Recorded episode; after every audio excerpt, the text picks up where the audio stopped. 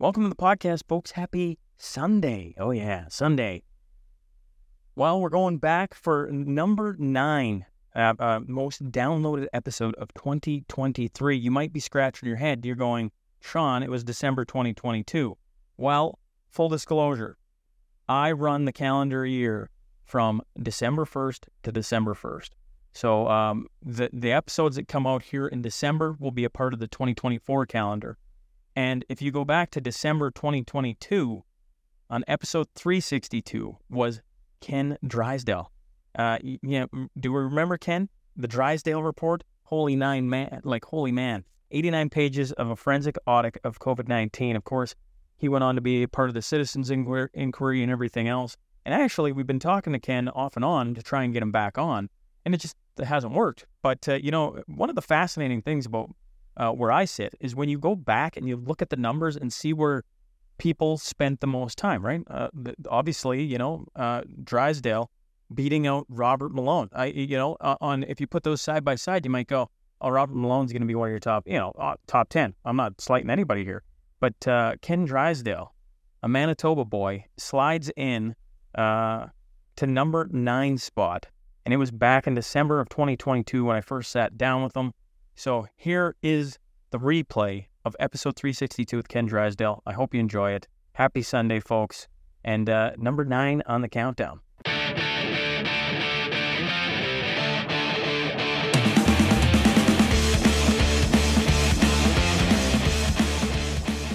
Welcome to the Shaun Newman podcast. Today I'm joined by Ken Drysdale. So, first off, sir, thanks for uh, hopping on.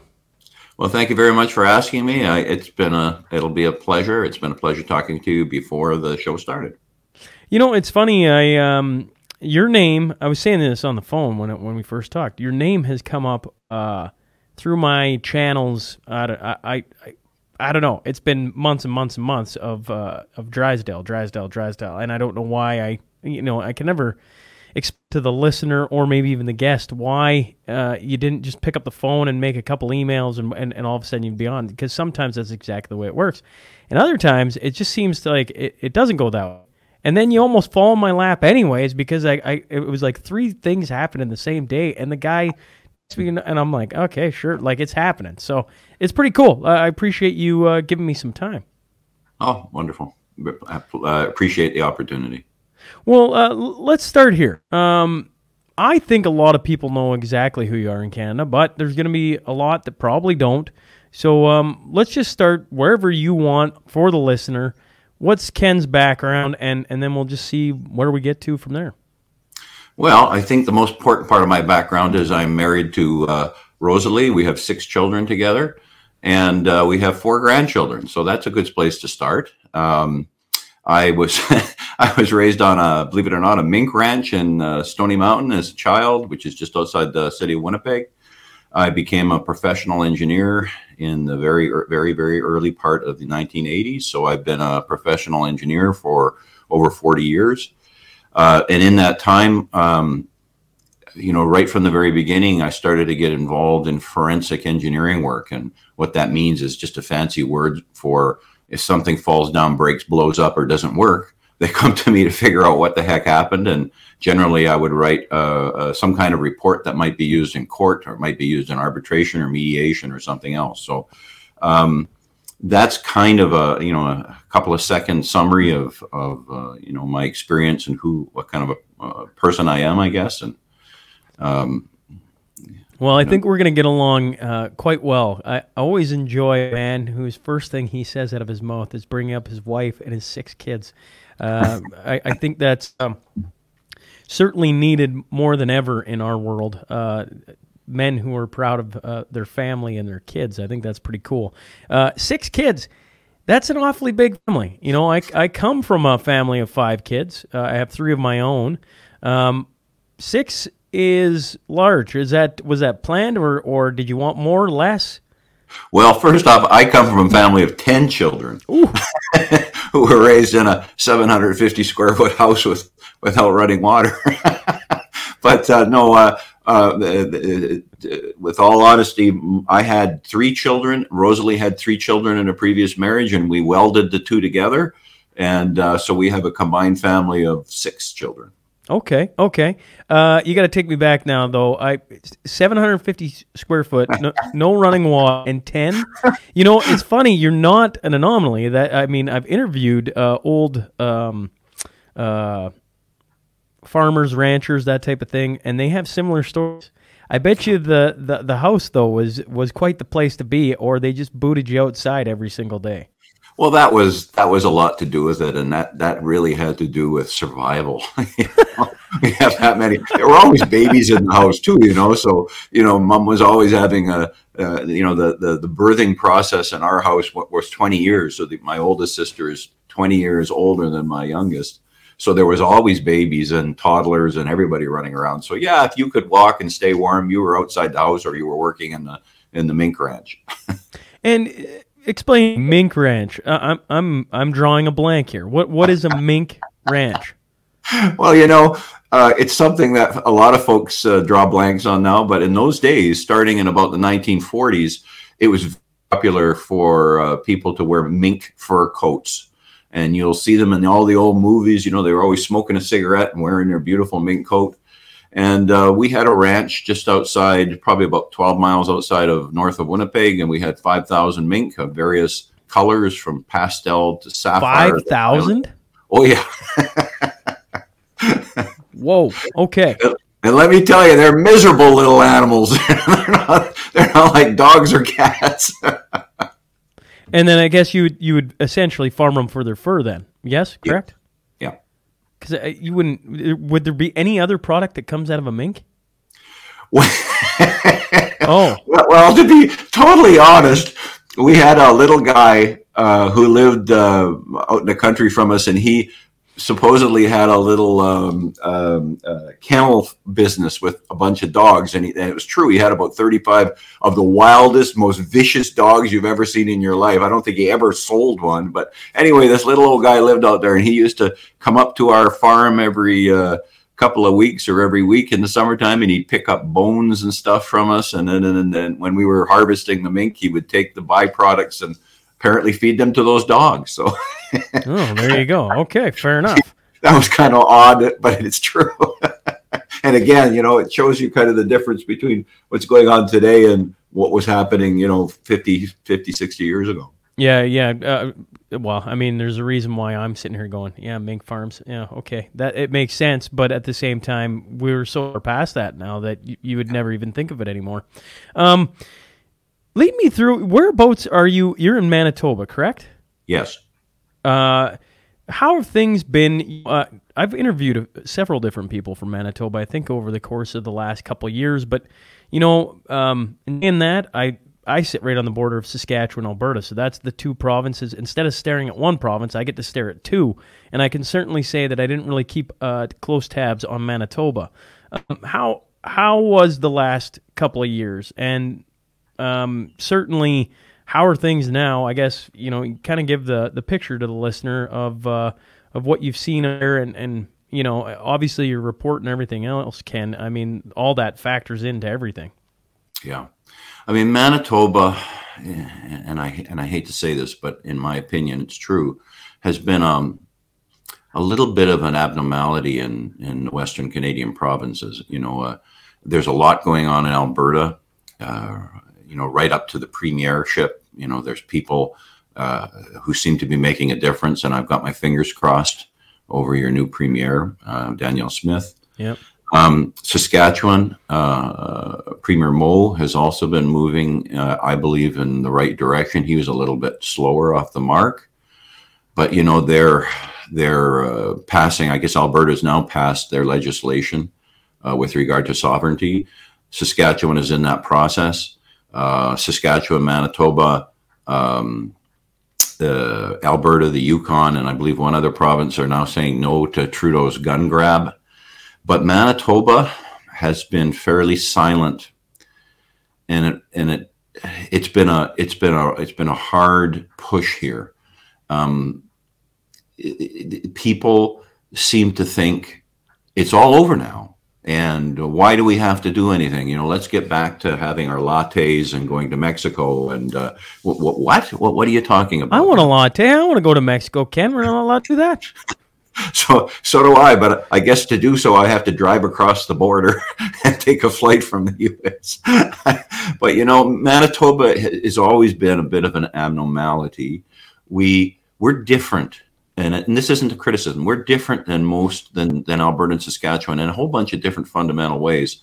First way is that Winnipeg is uniquely isolated. Where, for instance, in Alberta, you've got Calgary and Edmonton and competing cities, supportive cities, and it, and it has some cross pollination there. Saskatchewan's the same. You know, you have Regina and Saskatchewan, but Manitoba really doesn't have that. I mean, we do have the city of Brandon, but it's not comparable. You know, it's uh, I don't know the population of Brandon off the top of my head, but it's probably 20, 30,000 people.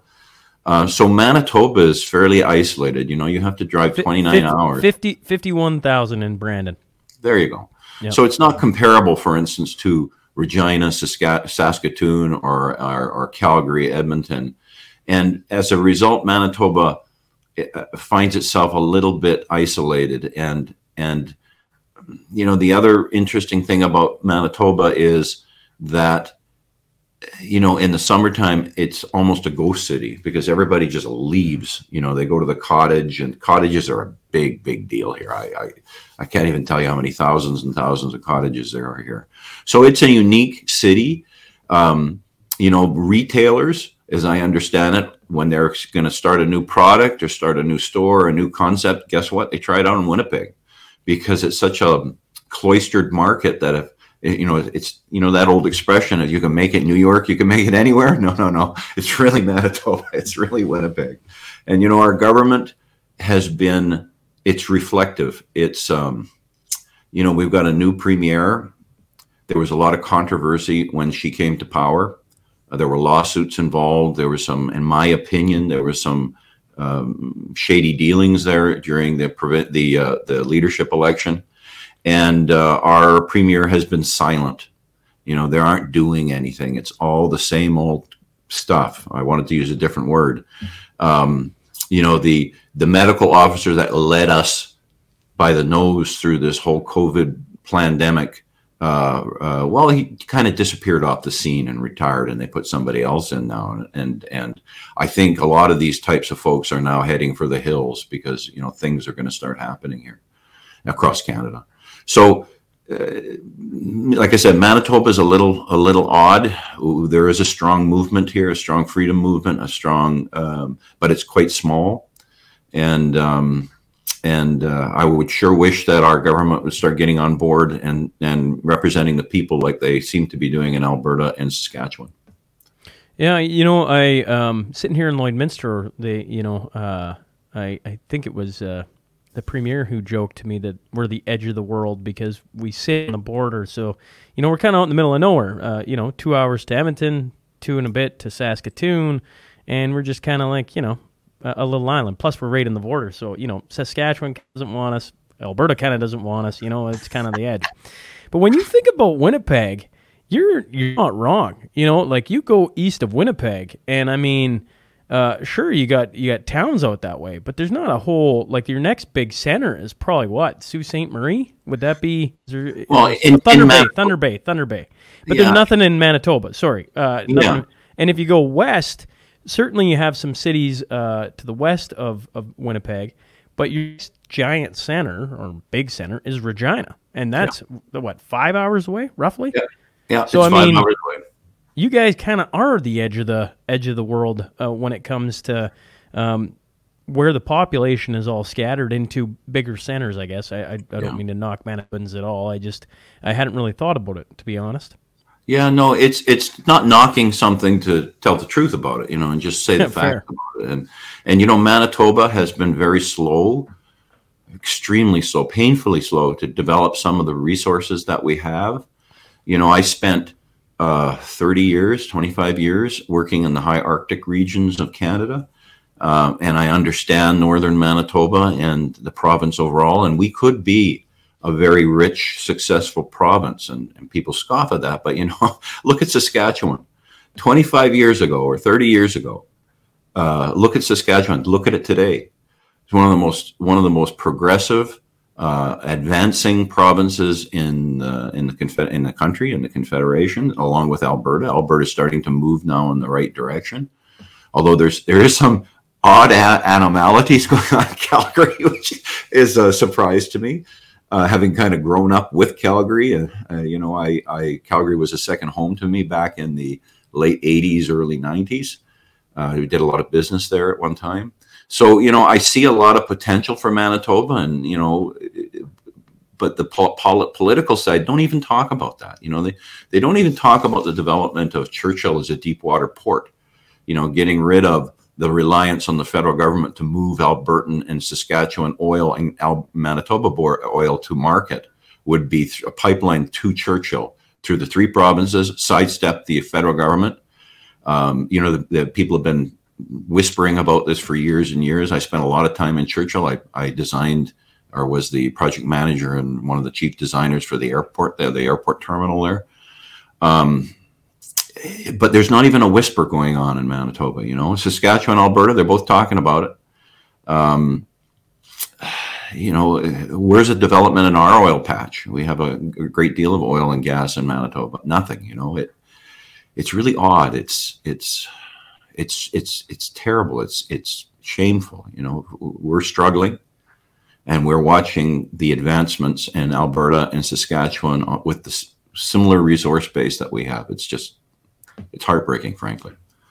Yeah, uh, you one, uh, you know, I don't. Uh, I sit on this side, and I, you know, um, relatively new to political scene, and uh, uh, but in saying that, you know, uh, when it came to Alberta's last the UCP election, when when Danielle Smith won, I mean, I'd interviewed five of the seven, so I, I was pretty, you know, finger on the pulse, so to speak. Like I was, I, I totally got it. Um, and yet Danielle came out of nowhere, right? I mean, relatively. I mean, she's been around politics all of her life. I mean, uh, for her to come in and, and win it as a non-sitting uh, MLA, uh, you know, and and to do it in such style and fashion, and now you know now May around the book. I know everybody's staring at May now because we're about to have the next election, right? Where it's this will be proof in the pudding if, if you know if she can get elected for four years and actually get to continue on what she's been doing here for the last little bit, or is it going to be Rachel Notley and holy, holy hell, hang on to the because that that could be a dangerous little go. But you know, it's interesting. Why wouldn't they want to do that in MOBA? Would it be would it be the uh, environmental side of things? They they don't want that going, um, you know, into the Churchill and and and business and and things. Because to me, it's like at some point here, if, if the West just started working together, um, you wouldn't have to worry about what federally the document or Ottawa is trying to push or anything else because you just and then everyone it'd be net benefit to all three processes. It just, oh, absolutely. I mean, Manitoba is a bit of a roadblock, and I'm not sure. To be honest, I've watched it. I grew up in it. I saw it. I'm not sure why we keep going that way. I have a feeling with regard to the politicians, and this is not unique to Manitoba, but somehow conservative politicians believe that by spouting off the rhetoric of the mainstream media that the mainstream media will support them and so and you watch this happen with the federal conservatives um, you know they they thought that they could kind of go against the principles of, of, of what their voters believed in because then you know they wouldn't take such a beating in the media. But no no no no you, you can't convince somebody to hate you that hates you not to just because you want to spout some words. And i think that's probably part of the problem here in manitoba. First we have a very um, unimpressive group of politicians here, particularly in the premiership and those ones that were running. And I know, I, I, I mean, I don't know Miss Stefanson, but I certainly know the people running against her. I've met with, I've had meetings with them and discussed things with them. And and what a group of unimpressive people. And you know, and it's not just today. I mean, I can tell you stories. Uh, you know, when I was an engineer uh, working, I was doing business in Europe and all over the world, and it was always interesting whenever I would bring a contingent from from somewhere to uh, Manitoba. You know, I was just doing it on my own and I wasn't saying anything, but they always knew. So I would get this phone call from somebody in government. Oh, you know, we're, we're here to help you, Ken, and and and we'd like to bring them into the into the legislative buildings. I remember being so embarrassed one time because I had a group of Austrians who wanted to do a biodiesel uh, plant. So they were going to make an extraction plant, uh, oil extraction from canola plant in Manitoba and ship the raw oil to Austria. And I remember I said yes to a meeting with the provincial government, and uh, we were meeting with them, and they brought in I don't know what the heck the portfolio is called now, but in those days it was called industry and trade, and I think it's now industry, trade, climate change, diversity, a whole bunch of other crazy things. But I remember they trotted out our minister of trade, and um, that person was a school teacher. And I thought to myself at the time, and I heard all the insane things she was saying to these people from Austria, and I was embarrassed. And I remember thinking, why on earth would we appoint the ministry of the minister of trade to I don't know if she was a middle school teacher or an elementary school teacher before she got elected. Why would we do that? We couldn't find somebody who was in industry who knew something about industry and appoint them. And you know it, that process continues. You just need to look at our federal ministers. I mean, what qualifications do any of them have for their portfolios they're in? You know, you think if you were had a portfolio in I don't know uh, in trade, you would have somebody who had something to do with trade in there, and maybe a business person who did international business. But nope, you know, they'll put somebody in there who sold shoes, you know, and and it's just when you do those kinds of insane things you know, it's like when I was running my company. If I was gonna, if I wanted a bookkeeper, guess what? I would hire a bookkeeper. I wouldn't hire a, a, a um, auto mechanic. You know, I'd hire a bookkeeper. If I needed an engineer, I hired an engineer. I didn't hire a doctor. It's just, but our government does it completely differently. And why do you think we get the results we get? Well, it's a fun system, though, isn't it? Because um, if you look at uh, why that is, it's probably because a school teacher felt convic- conviction to run in their area. Then they win the election because people like said person. But then when they get into government, now they need a minister of said position, and they're looking around going, "Well, who can we put in it?" We got school teachers. We got no knock on school teachers. I feel like I'm, no, I'm married to one, but I, it's like putting me in a position of of honestly energy. And well, I mean, I guess I worked in the oil field, but I don't know uh, somewhere, childcare, or something. There has to be something where I'd be like, I'm just like, I don't get, I don't know what I'm doing here. But if you ran and you and you win and you're competent, then they look at you and go, what can you do in this place? And and then it just seems like it's a bit of a, a flaw in, in, our system. And I come back, I've been, I'll throw the idea at you, Ken. It's a terrible idea, not a terrible idea, but I'm like, how do you recreate kind of like America's Got Talent, except Canada's Got Talent for politicians. So you go area by area and you foster the idea of bringing people out to see who could be a good politician. And the reason I think this is, and this is no knock on Garth Rowswell. Garth is my MLA for uh, our area. Okay, he he runs for the UCP. UC always wins. I, it's not. This isn't any. Uh, I'm not saying anything that isn't no well known, right? I live in a rural area. The UCP, the Conservatives, are going to win. I don't think anyone's going to touch it. Oh, so you got to run for the UCP, and I could be wrong in saying this aloud. So maybe there was one that went against him, but I'm pretty sure he's the only guy who ran, which means he's automatically in. Which means he's automatically going to win a position in the next election. Like I, it's just like it's hands down. And so I'm like, okay, so we got four years of Garth left. When it comes to the next time, how, for an area, do you create Anna's Got Talent, Politician Edition, so that you get somebody that you're like, now that, look at all the skills that they can do and, and offer our government. But you need that everywhere. I don't know. It's a it's a silly idea. I just to me, uh, there's not enough people interested in it, or don't know enough about it, or don't realize when the dates are, or blah blah blah blah blah. It's it's a big big murky game. Well, you know, I, have been pondering this for, for, quite some time, same as you are. Sorry, my I, I am new to glasses, and and uh, as I'm getting older, I need them, and it, always seems to me they're moving to one side or another. So I don't um, feel bad. I, am drinking coffee in a white shirt, and I already spilt on it. So that's how my morning's going. Eh? Like we're quite the duo here, the odd couple. well, you know, I, I, Manitoba uh, just went through a municipal election, and I'm in a. I, I live about an hour north of Winnipeg, so I'm out in a rural municipality, and my rural municipality mayors and the uh, and the councilors were up for election, and my municipality split into two areas: Ward One and Ward Two. So they run three councilors in Ward One, they run three councilors in Ward Two, and they run a, a mayoral candidates uh, are common are the same for both wards, right? So the mayor was elected um, with no opposition. So there uh, by uh, what's the word? My mind just went blank. Um, acqui- uh, uh, um, ah, whatever it is. But so there was no opposition. She just got in automatically. Ward one had three councilors, no opposition. All three of them got in automatically. It wasn't even a vote.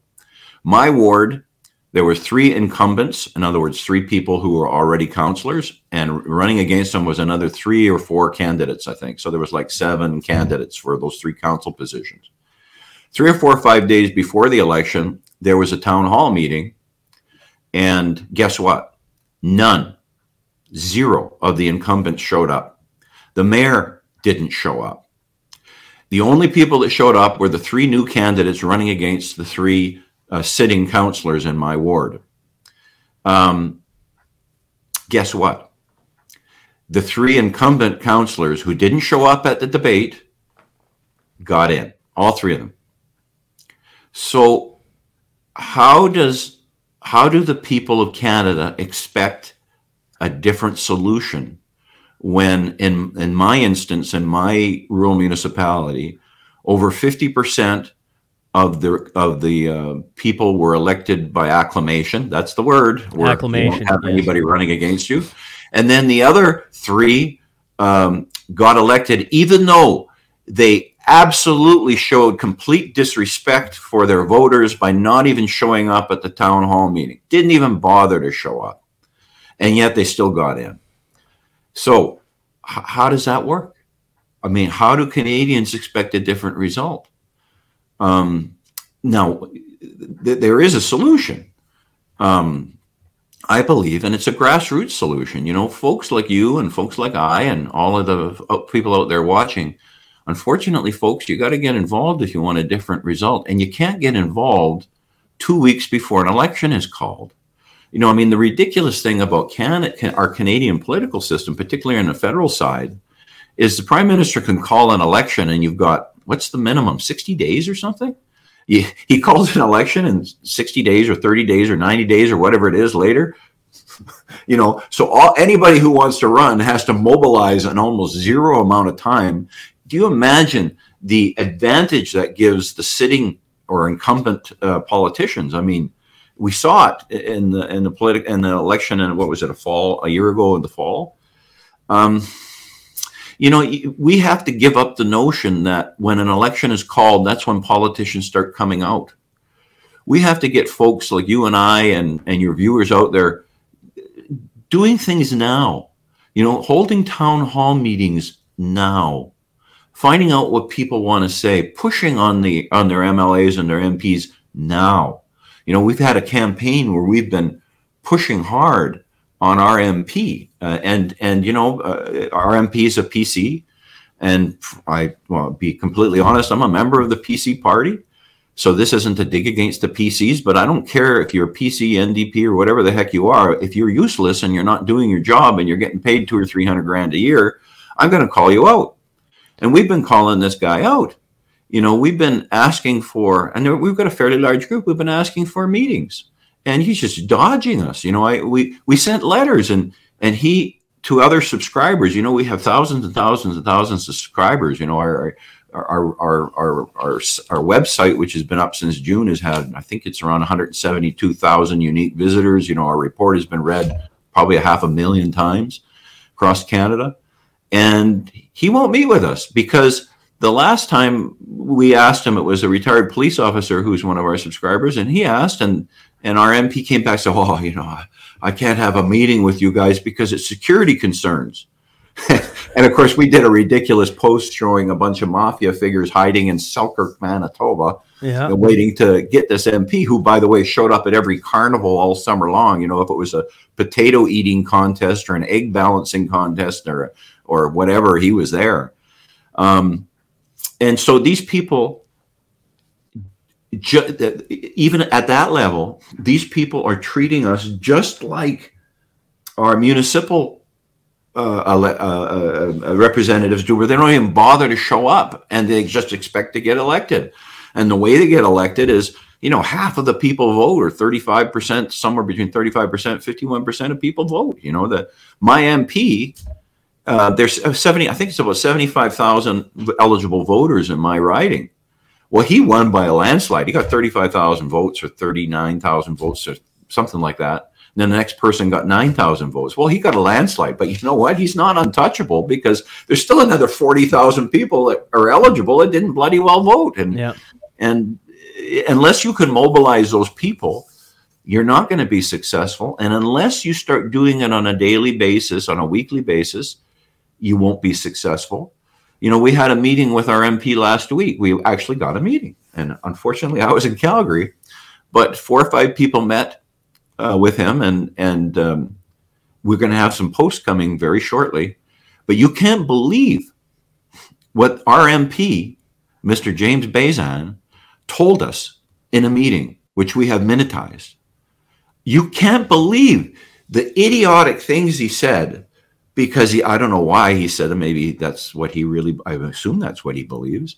And we'll be having some is this a is this a a, a teaser or, what? But we'll be having a blog post coming out very shortly. We've asked for we, we're being very very very fair.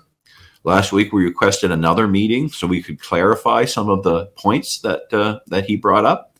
So far he's too busy, and uh, you know we'll wait for a little while longer. So I'm not quite just being teasy. I'm trying to be very very very fair and uh, there'll be a blockbuster post coming out in in in uh, January. But you know, if you don't start, if you don't start being citizen citizens instead of just people taking up you know space in our country, to be a citizen, you have to participate.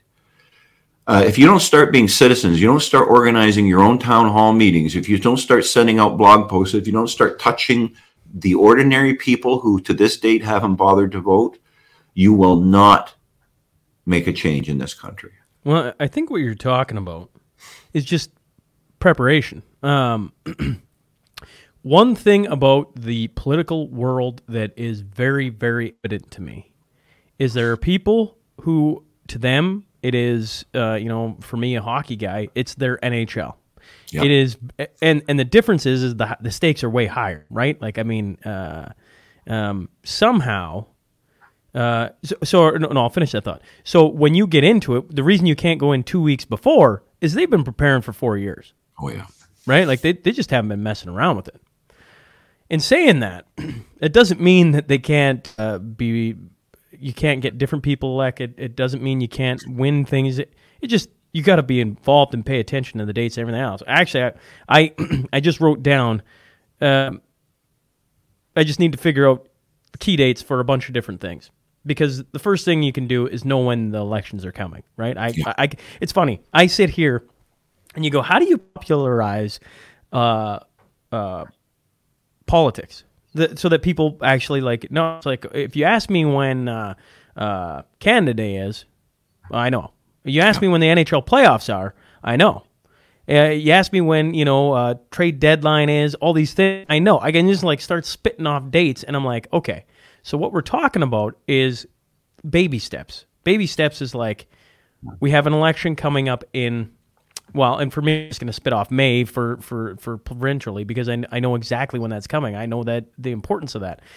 Uh, I think what we're talking about, Ken, is you you got to find a way to popularize local because that's what actually impacts me. That's what impacts Ken.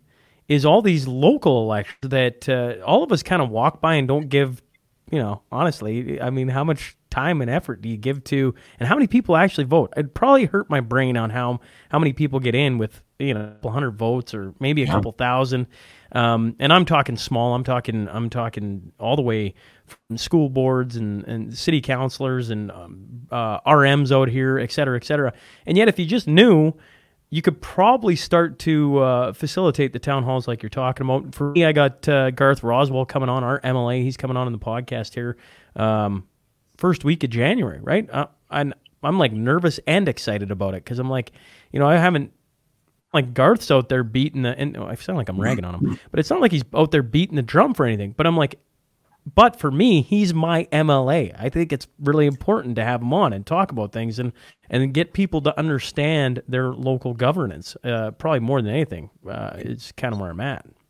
Well, you know, if you're not watching as a citizen, if you're not watching your employees, if you're not monitoring what they're doing, if if you have so little respect for yourself that they don't even bother to show up to report to you, if if you keep if you keep mm-hmm. that going, we won't get change. You know, the next person coming in will just be spouting off all the same stuff because once they get elected, you know, perhaps when they're not, you know, when they're outside of the system, they're they're outside of that that bubble but once they get into that system, and after a few years, all they hear is the same rhetoric within this little protected bubble. You know, they won't come out, they won't have town hall meetings.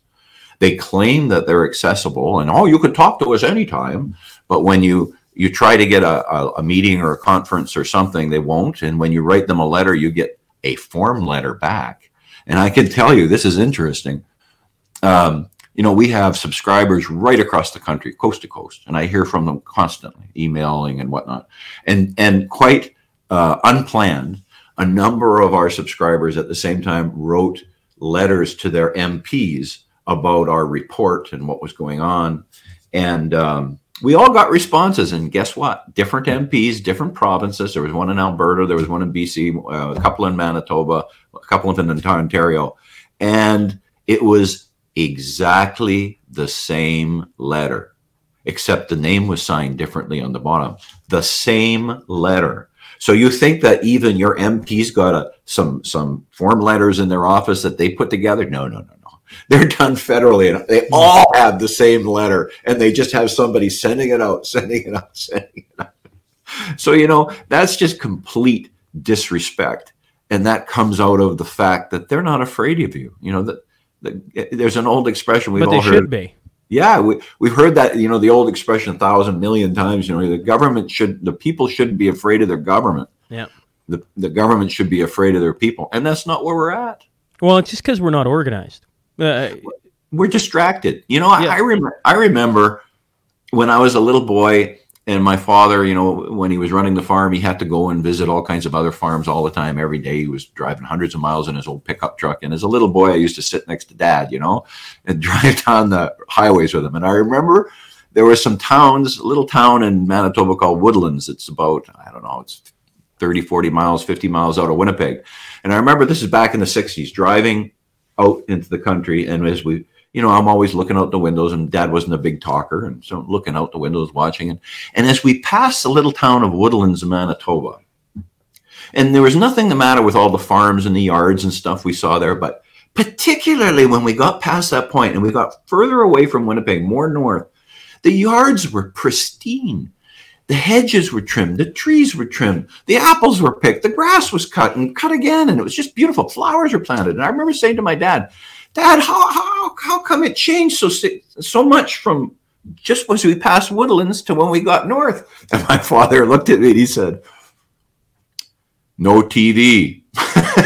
and that in those days, there's no cable, there's no satellite. They broadcasted it on antenna and passed about Woodlands, Manitoba. There was no television, so people were taking care of their yards. You know, they were involved in politics. They were they were painting their houses. But when they started to get distracted just with mm-hmm. the two or three channels we had in the 60s, you could see it physically. And now you've got 500 channels and you've got endless stuff on the internet. What's more, frankly, what's more exciting? You know, watching this old broken down engineer on your podcast or watching uh, the Kardashians do something completely insane, you know, and people are, it's like eating candy. They're, they're hooked on it and they're, they get home at night and they turn the TV on and they don't talk to their kids. They don't talk to their schools. They don't go to church. They, they don't, don't have community. And they're just hypnotized by this thing, by the media. Yes. But I think I'm seeing more people breaking away from it because they Absolutely. realize that they just can't, they can't, it's kind of like, I was just talking about this the other day. Uh, first time I ever saw Jordan Peterson live, he started talking about things and and he talks about this right? Where he's like you can see people are like yeah i've been thinking that but i couldn't like put it into words and you're putting it into words for me. Um i see uh and, and i'm going to speak men uh, i got a lot of women who follow me but i'm seeing it in men right now that they start talking about something meaningful and you're trying to pull them towards that right of why we need to protect uh, the family unit, why we need to uh, protect our community, right? Like you think, like I, I, can't go save what's going on in Europe or down in the states or whatever, but here in my little neck of the woods, we can start to do some things, and I see more and more men, in particular, going, yeah, yeah, I like what you're saying there. That makes a lot of sense to me, and I don't know if that would have been. Uh, I could have been one of those guys three years ago, and I would have been, huh? Sure. Yeah, I got I gotta I gotta get over here and do this, these things, right? I mean, I'm busier than ever. I'm as busy as anyone these days. But I still I see more and more people understanding that we've lost community and to try and try and pull some of that back together. And certainly there's going to be people listening, oh, a community, we got great community. I'm not knocking our community. But w- listen to what Ken just said and you go, yeah, there's a lot of the foundation that has been eroded that we're not yeah. with anymore and we got to find a way back to some of that. That doesn't mean going back to the Stone Ages, but it does or it does mean talking about and dealing with some of the most important things about life. And when you talk about being distracted, I mean, there's it used to be TV. Now the TV is glued to your. I'm no. I'm. I can't blame anyone. That sucker is. Uh, you know, like, and you can get anything. You talk about Kardashians, like TikTok, Reels, Twitter, right? You can just get on Twitter and just argue with somebody. Some people love that right? And it just sucks them in. And and and like I mean, we got to find a way to use. It's a good tool, but we got to find a way to uh, to um, uh, to protect our each of our individual communities. Because once again, Ken Shaun can have the conversation, but Ken or Shaun isn't racing over to Manitoba to to deal with what's going on there. I, yeah. I do find it interesting though that we're all starting to speak a similar language and recognize that there are some fundamental problems here that just need to be addressed. Yeah. No, you're you're you're absolutely right, and and I've been saying now for several months, you know, uh, probably starting in August, I was having lots, thousands of people from across Canada emailing me and just say, "Ken, I'm ready to give up. It, we've lost. It's we're not mm. getting anywhere." And and I would point out to them, and if you go to our our website, the truefactsc19.com, and go to the news feed or blog feed, but news feed, and you'll see me posting on that very thing. You know, at the very time when folks were talking about getting up, we were cresting the hill. In my opinion, we're we've crested the hill and we're starting to come down, coming come down the other side now. You know, you're starting to see even the the uh, censorship platforms starting to loosen up. You see more stuff on Facebook now than you've ever seen YouTube's still a bastion of censorship. Interesting. We got censored for one of our webcasts uh, a couple of weeks ago, and I just said, "Okay, the heck with you guys," and we went on every other platform you can imagine, and we haven't missed it. Um, you know, you're seeing news articles now, uh, right down to you know, my brother sent me a news article from the newspaper in Stonewall, Manitoba, and it was an article about uh, uh injuries you know, and I'm, I'm being careful with my words, you know, the kind of injuries that I'm talking about. And, you no, know, you don't uh, have to be careful. I've been booted from YouTube. There's nothing anymore. I mean, we, could, we, injuries, you know, we can talk about COVID. We can say ivermectin. We can say all the words they don't want us to say. We can just, you know, that's well, like it's whatever. Same, it's the same on our us now. Um, and you know, you're seeing major doctors coming out. Yesterday, there was a, a, a, senior doctor in the UK that have come out against it. There's a one in Australia that came out a couple of days ago. There's the tide is changing. You see some of the rats leaving the ship, like our our medical uh, leader here in Manitoba, and there's been a couple of others across the province. Uh, oh, by the way, rat is rhetoric, and that's my opinion, by the way. But um, but you know, um, you're starting to see movement now. And the mainstream media is doing everything they can to cover it up. And the way it's getting out is through folks like yourselves. And there's thousands of podcasters and newscasters. And, you know, I, you, you talk about you know, you're a hockey guy and you weren't in politics. Well, neither was I. And, and, you know, since I kind of did this report and threw it out there, I think I've done, I don't know, 50, 60, 70 podcasts. Um, you know, I've been on international shows like uh, Stew Peters and, and right across Canada. I've been just about every group that you can think of. And, what the, what the heck am I doing on this? You know, but, but it's, it's ordinary folks like us who have got to stand up and you and you've got to say something you know people people know intrinsically how much fear there is right now in our country to our government. Fear of retribution. Fear of arrest. I'll just give you a tiny little example. My wife is a performing artist and we did a, a song a couple months ago six months ago something called secrets. No big deal. And we we eventually did a mu- music video on it, and it was very fairly generic, and it was about generic government corruption and stuff, you know. And so we we um, always post those videos to the internet, you know, four, five, six hours before they go live, and then we sent it to all the contributing musicians, you know, the whoever they were.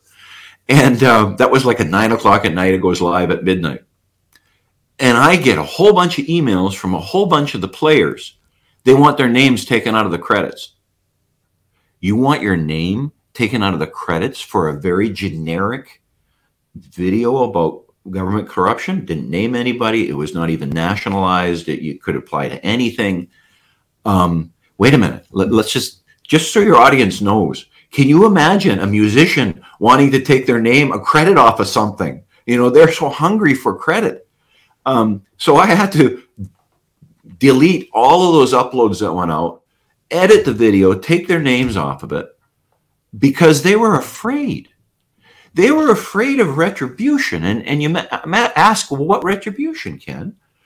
Well, the government has, you know, we, we, we're seemingly aware that the government has infiltrated, terribly infiltrated things like schools and the medical profession and a bunch of other professions. But people aren't aware that there's very little music made in Canada or video made in Canada that's not somehow funded by the government. You know, these musicians are constantly going for grants and and and all kinds of things from the government. And if they make somebody mad at the government, guess what? They don't get any grants. So these people are carrying around this fear that they can't stand up. I, I got to say on this video, you know, there was one person, and he's a musical genius, by the way just a music Canadian genius. Uh, uh, anyway, he I phoned him up and I said, you know, you you, you did, this is what's happened and and and you haven't said anything. And he said, they're all crazy. what the? and that was it. And um, but you know that look at the professions. You know the, the professions in Canada were supposed to be self-regulating and self-financed. And what people don't know is about 25 years ago, the government, the provincial government started to pump money into these professional organizations, you know, like the doctors and the dentists and the nurses and the engineers. And so when the government now tells them, you've got to do this or you've got to do that, they jump. So when a doctor stands up and says whatever he said for the last 50 years, you know, that, you know, his relationship is with his patient, that you know that his diagnosis is based or her diagnosis is based on observing the patient knowing what's best for the patient now the college of uh, surgeons tells them what you will say and what you will do and they have to do that. And where's that coming from? It's coming from the government. And and medicine and schools and stuff are provincially right provincially regulated but they're pumping money into these organizations so they can't say no. And so that's how these people are getting blown over. And it's in all the professions, it's not just the obvious ones. It's in the music, it's in schools, it's in it's in churches. I mean, the government paid churches so much money per head during COVID lockdowns to promote the vaccines and to promote the lockdowns. You know, we have friends who are in a small rural church and they stayed open. And the government said, you know, we're going to take away your uh, your uh, tax exemption if you don't do you don't be good little children and do what you you want to do. Well, the board got together and the members got together. I think all thirty five of them, and they said, "Go ahead, we don't care." take away our tax exemption because we're a small community. We take care of ourselves. And so, you know, I don't. It's it's stories like that, Ken, that need to be um, given a platform. Yeah. Uh, I didn't realize about the churches. Uh, I knew about a whole. Uh, you were talking about how how does this happen? Well, the government's kind of just slowly. Yeah, and, and, and I think everybody kind of gets it, right? Like it's like if I say something, and, and I'll use me for example. Okay, when I stuck to uh, uh, stayed the course of what I've been doing, uh, my lovely wife said to me, "Are you going to keep doing it if one of your major sponsors walks away?" And I'm like, "What?" Yeah, like I, I don't know if they're gonna walk away from me just talking about things and opening questions up. I'm like, but I, I get what you're saying. You know, now that I do it full time, it's like you, you got to. Yeah, I get it. Money, money is convincing. So when you talk about academia and getting grants, where does a grant come from? Where does where's musicians and athletes? You know, I'm thinking Olympians. Uh, you know, where does a lot of their money come through? Uh, these big organizations, and it's a it's a nice little web. It's it's interesting. Yeah. I mean, but, look at you. Look but at you, you bring up the church and the small community. It's like we should be talking to them, Ken. We should be finding out who the key couple of players were, give them an opportunity to explain how they how they their thought process, why they did that, how they went about it, so other people can hear it and go, "Oh, because we're I mean, we're we're Canada we we got so many small little communities. It's not even funny. Like that's that's the backbone of this country, especially the West, where there's all these little boards that just needed an example to go from, and uh, they, you know, we were all put in uh, islands and silos and told that there was no, no, this is how everybody's doing it. But you hear of that, and I go, wow, that's that's pretty cool because most people would have been like, okay, yeah, no, carry on. Yeah, yeah, and and we really saw that. I mean, we you know, uh, ourselves, we used to attend a small little rural church. And when this stuff rolled out, and I'm not suggesting they got any of the money, I have no idea, but you know, the insanity that went along with it. I remember I was out of town. My wife went to church that Sunday, and uh, uh, one of the elders came up and said, Oh, you can't be here. And my wife said, Why? Well, you didn't phone ahead. And although we're not at our 35 person maximum. If somebody comes, you're going to have to leave. And in that moment, my wife said to me in her head, and she said to me more loudly than that when I got home, "We're done. We're not going back there again. This isn't this isn't teaching the gospel. This is this is teaching the gospel according to Dr. Roussin or or or the uh, Trudeau or whoever the heck you want to name you want to put in there." And we moved on to somewhere else. Um, you know, and those are hard decisions. And, and you know, on our own little thing, the, the truefacts.c19.com, we take no money from anyone, nothing, zero, zip. I get emails constantly from from subscribers. I got a, I got a fellow who called me a week or so ago, a really nice man, and wanted to have lunch with me. So we met him for lunch, and we had lunch and he pulls out his checkbook and he says to me, uh, just a wonderful guy, by the way. He pulls out his checkbook and I said, What are you doing? And he says, Well, I'm going to give you money towards uh, True Facts because I know this is costing you lots. And I said, No, no, no, no, no. We don't take any money. And why don't we take any money? Because the moment you take a penny, you're subject to attack. And an example of that is when we in Winnipeg did the gathering at the RCMP of September 3rd, there were about a thousand people showed up, and the whole intent of this thing was there was it was very professionally done. We um, we invited um, the RCMP to come speak to the crowd. It was very organized. There was a number of speakers. Two police officers spoke. I spoke.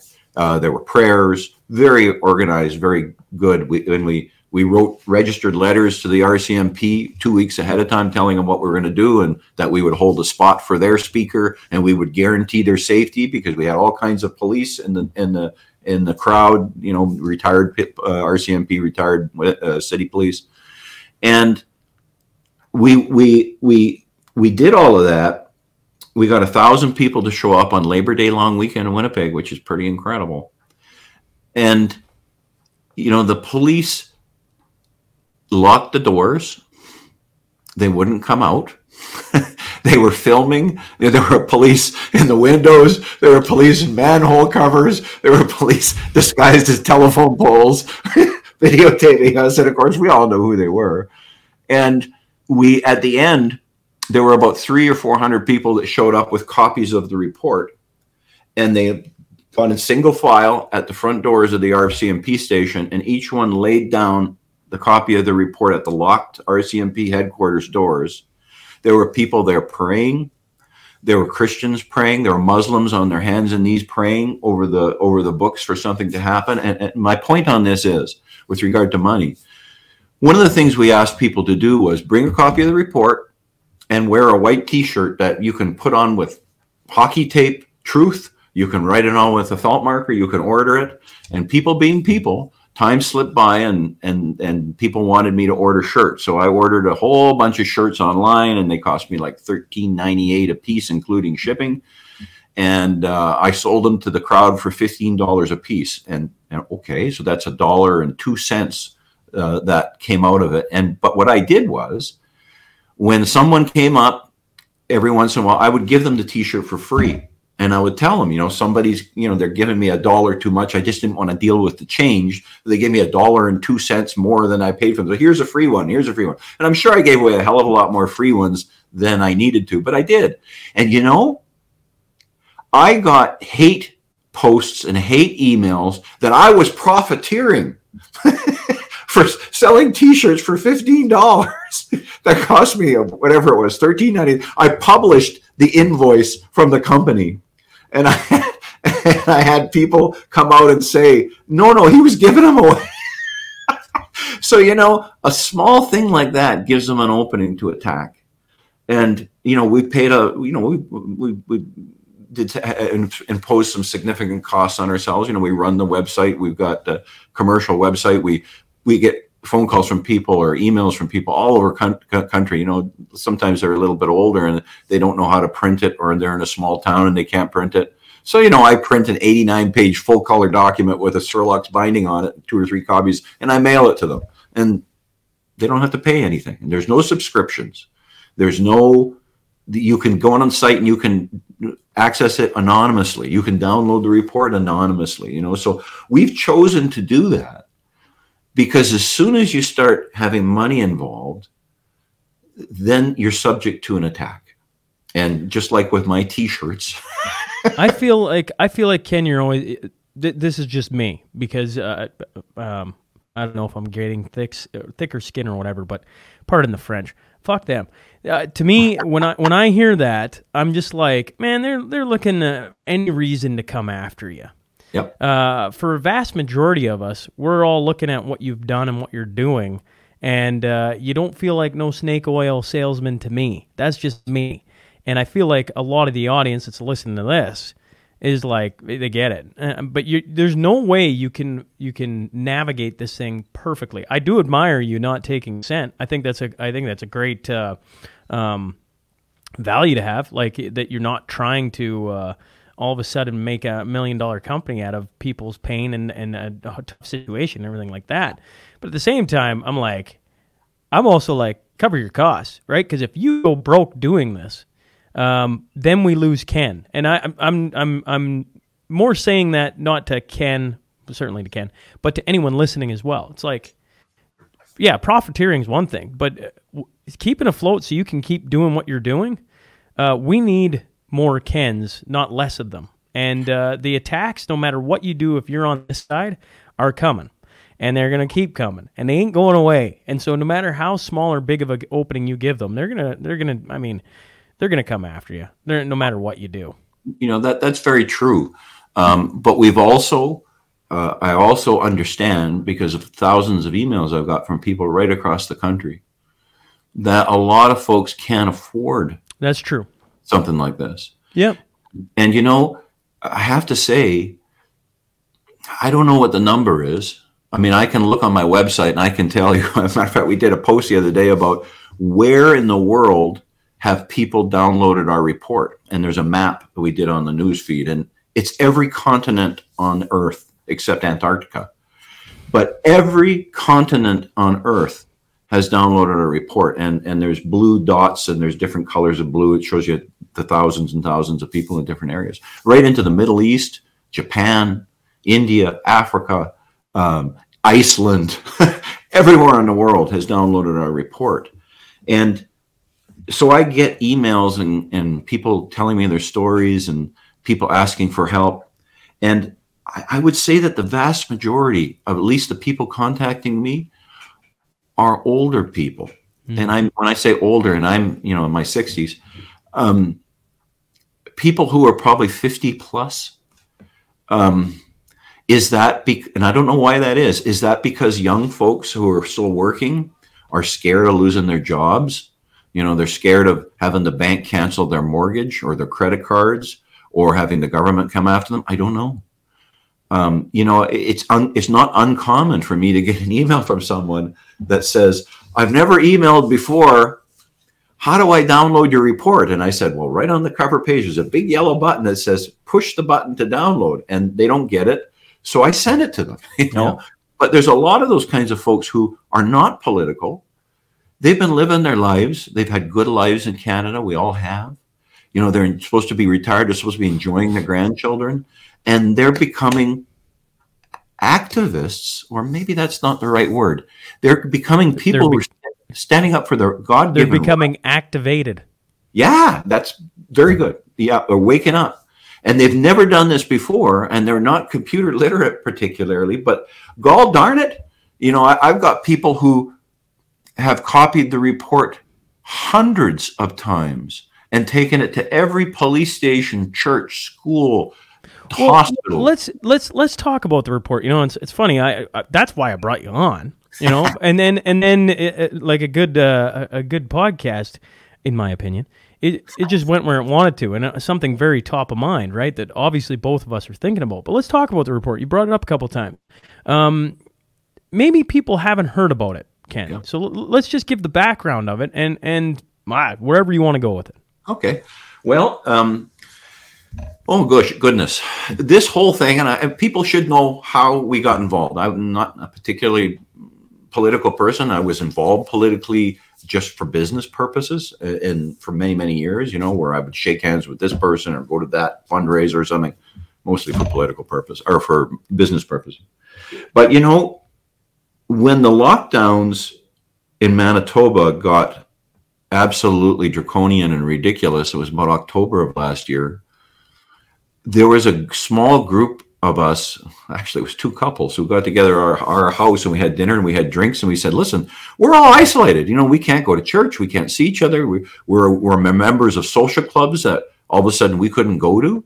And and at that time that's when the government came out and said well you know if you're carrying around your covid passport papers please then you can come into these places. But we weren't.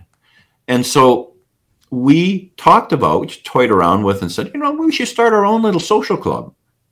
And two or three weeks later, there were 35 people in my house. We had a fully catered dinner. we had just people of like mind who had felt that they or government had attacked them, who were outside of their communities. They couldn't go to church. They couldn't go to work. They could. So we had them in our home. And then we had another just before Christmas, and now the group had grown to about 40 people. And a couple of people once again got together, and I wasn't a part of it at first, where they started saying, This is great. We now got a little community here going, and we're feeling inspired, but we need to do something. So my wife and two or three of these people got together and they were talking about it. And my wife said, We should get Ken involved. you know how people say they get inspired by that little, that small, still voice?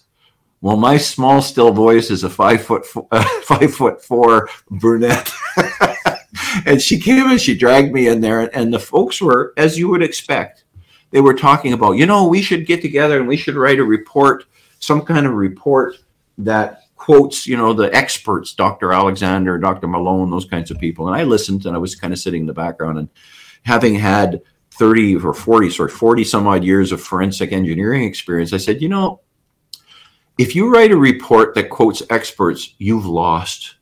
Because nowadays, you can bring in an expert to say anything. Anything. You just pay them. You know, you had a judge, Supreme Court judge in the United States who was nominated, and in the Senate, somebody asked her, I don't remember who it was, what is a woman? And this woman who was nominated for the Supreme Court couldn't say what a woman was. So, a prime example And so I, I, I thought about it and I said, really, what you need to do is you have to use information that the government cannot dispute because they've said it themselves. So what I so then it occurred to me is let's go out, let's go to Statistics Canada, let's go to Health Canada, let's take a look at reports that the government of Canada did themselves. Let's take a look at any planning they did for pandemics. Let's take a look at their news releases. Let's take a look at what they were telling patients about the vaccines. And let's just examine that and see what it says. And I had no idea what it would say. And, and I said, you know, guys, since I'm the only one here that's ever done any kind of reports like this, I'll take it on. And then at that point, someone said to me, well, you think you'll have it done by the end of the week?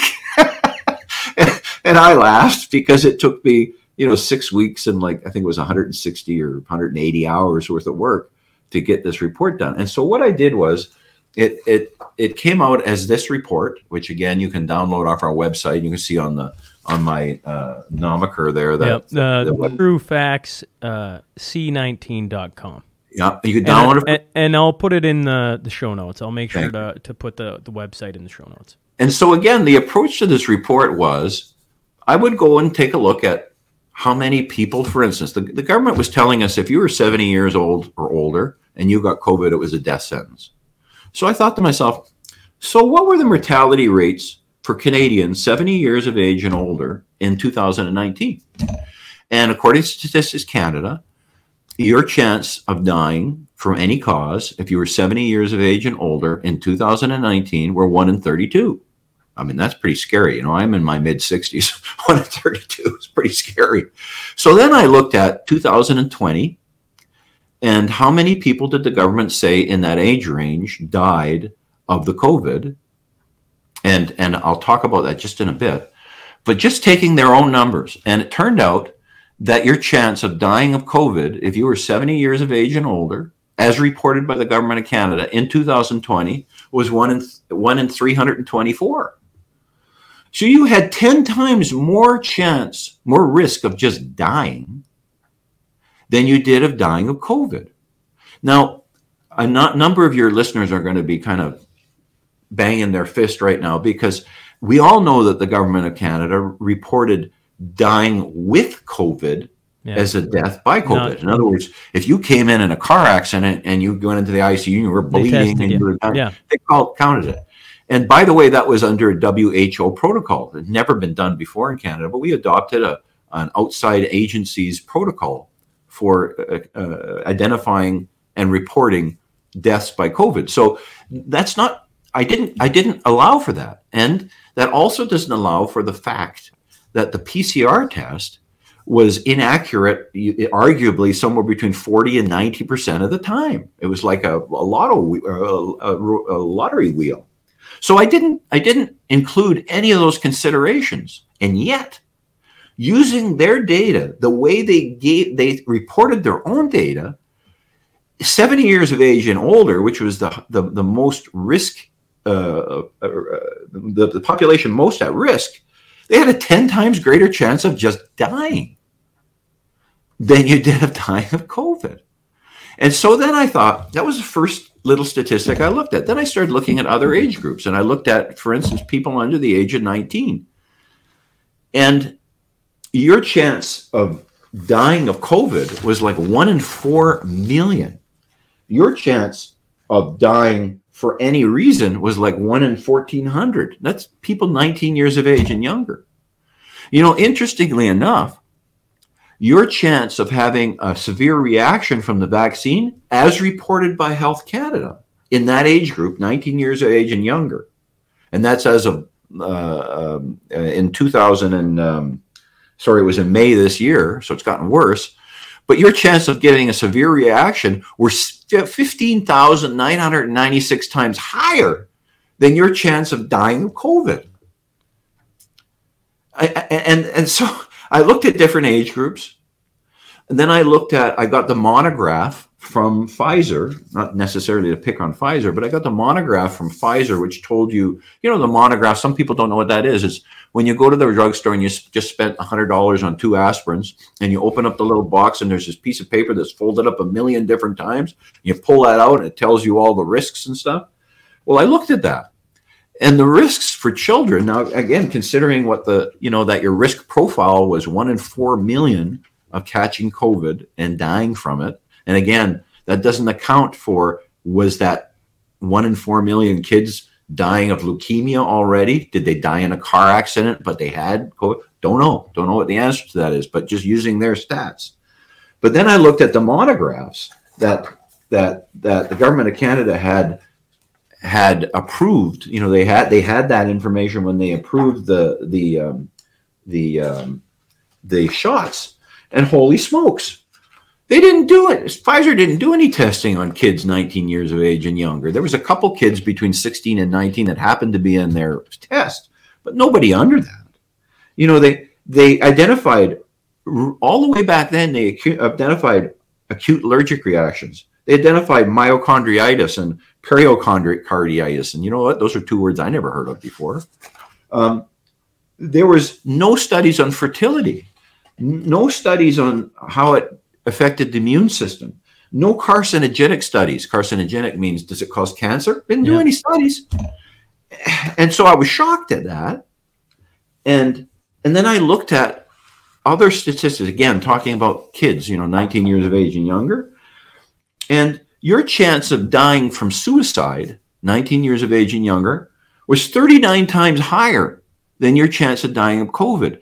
Can you imagine if we would have spent the billions of dollars on suicide prevention for that age group when we had 39 times the number of people dying from suicide. We had 13 times the number dying of homicide, 127 times dying of, of accidents.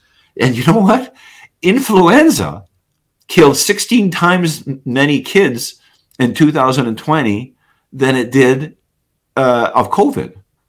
Cancer, 112 times, 112 times. That's, by the way, that's not 112% more.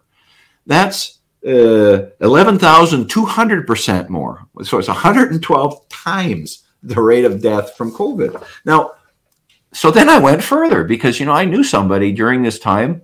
The couple, the wife was pregnant.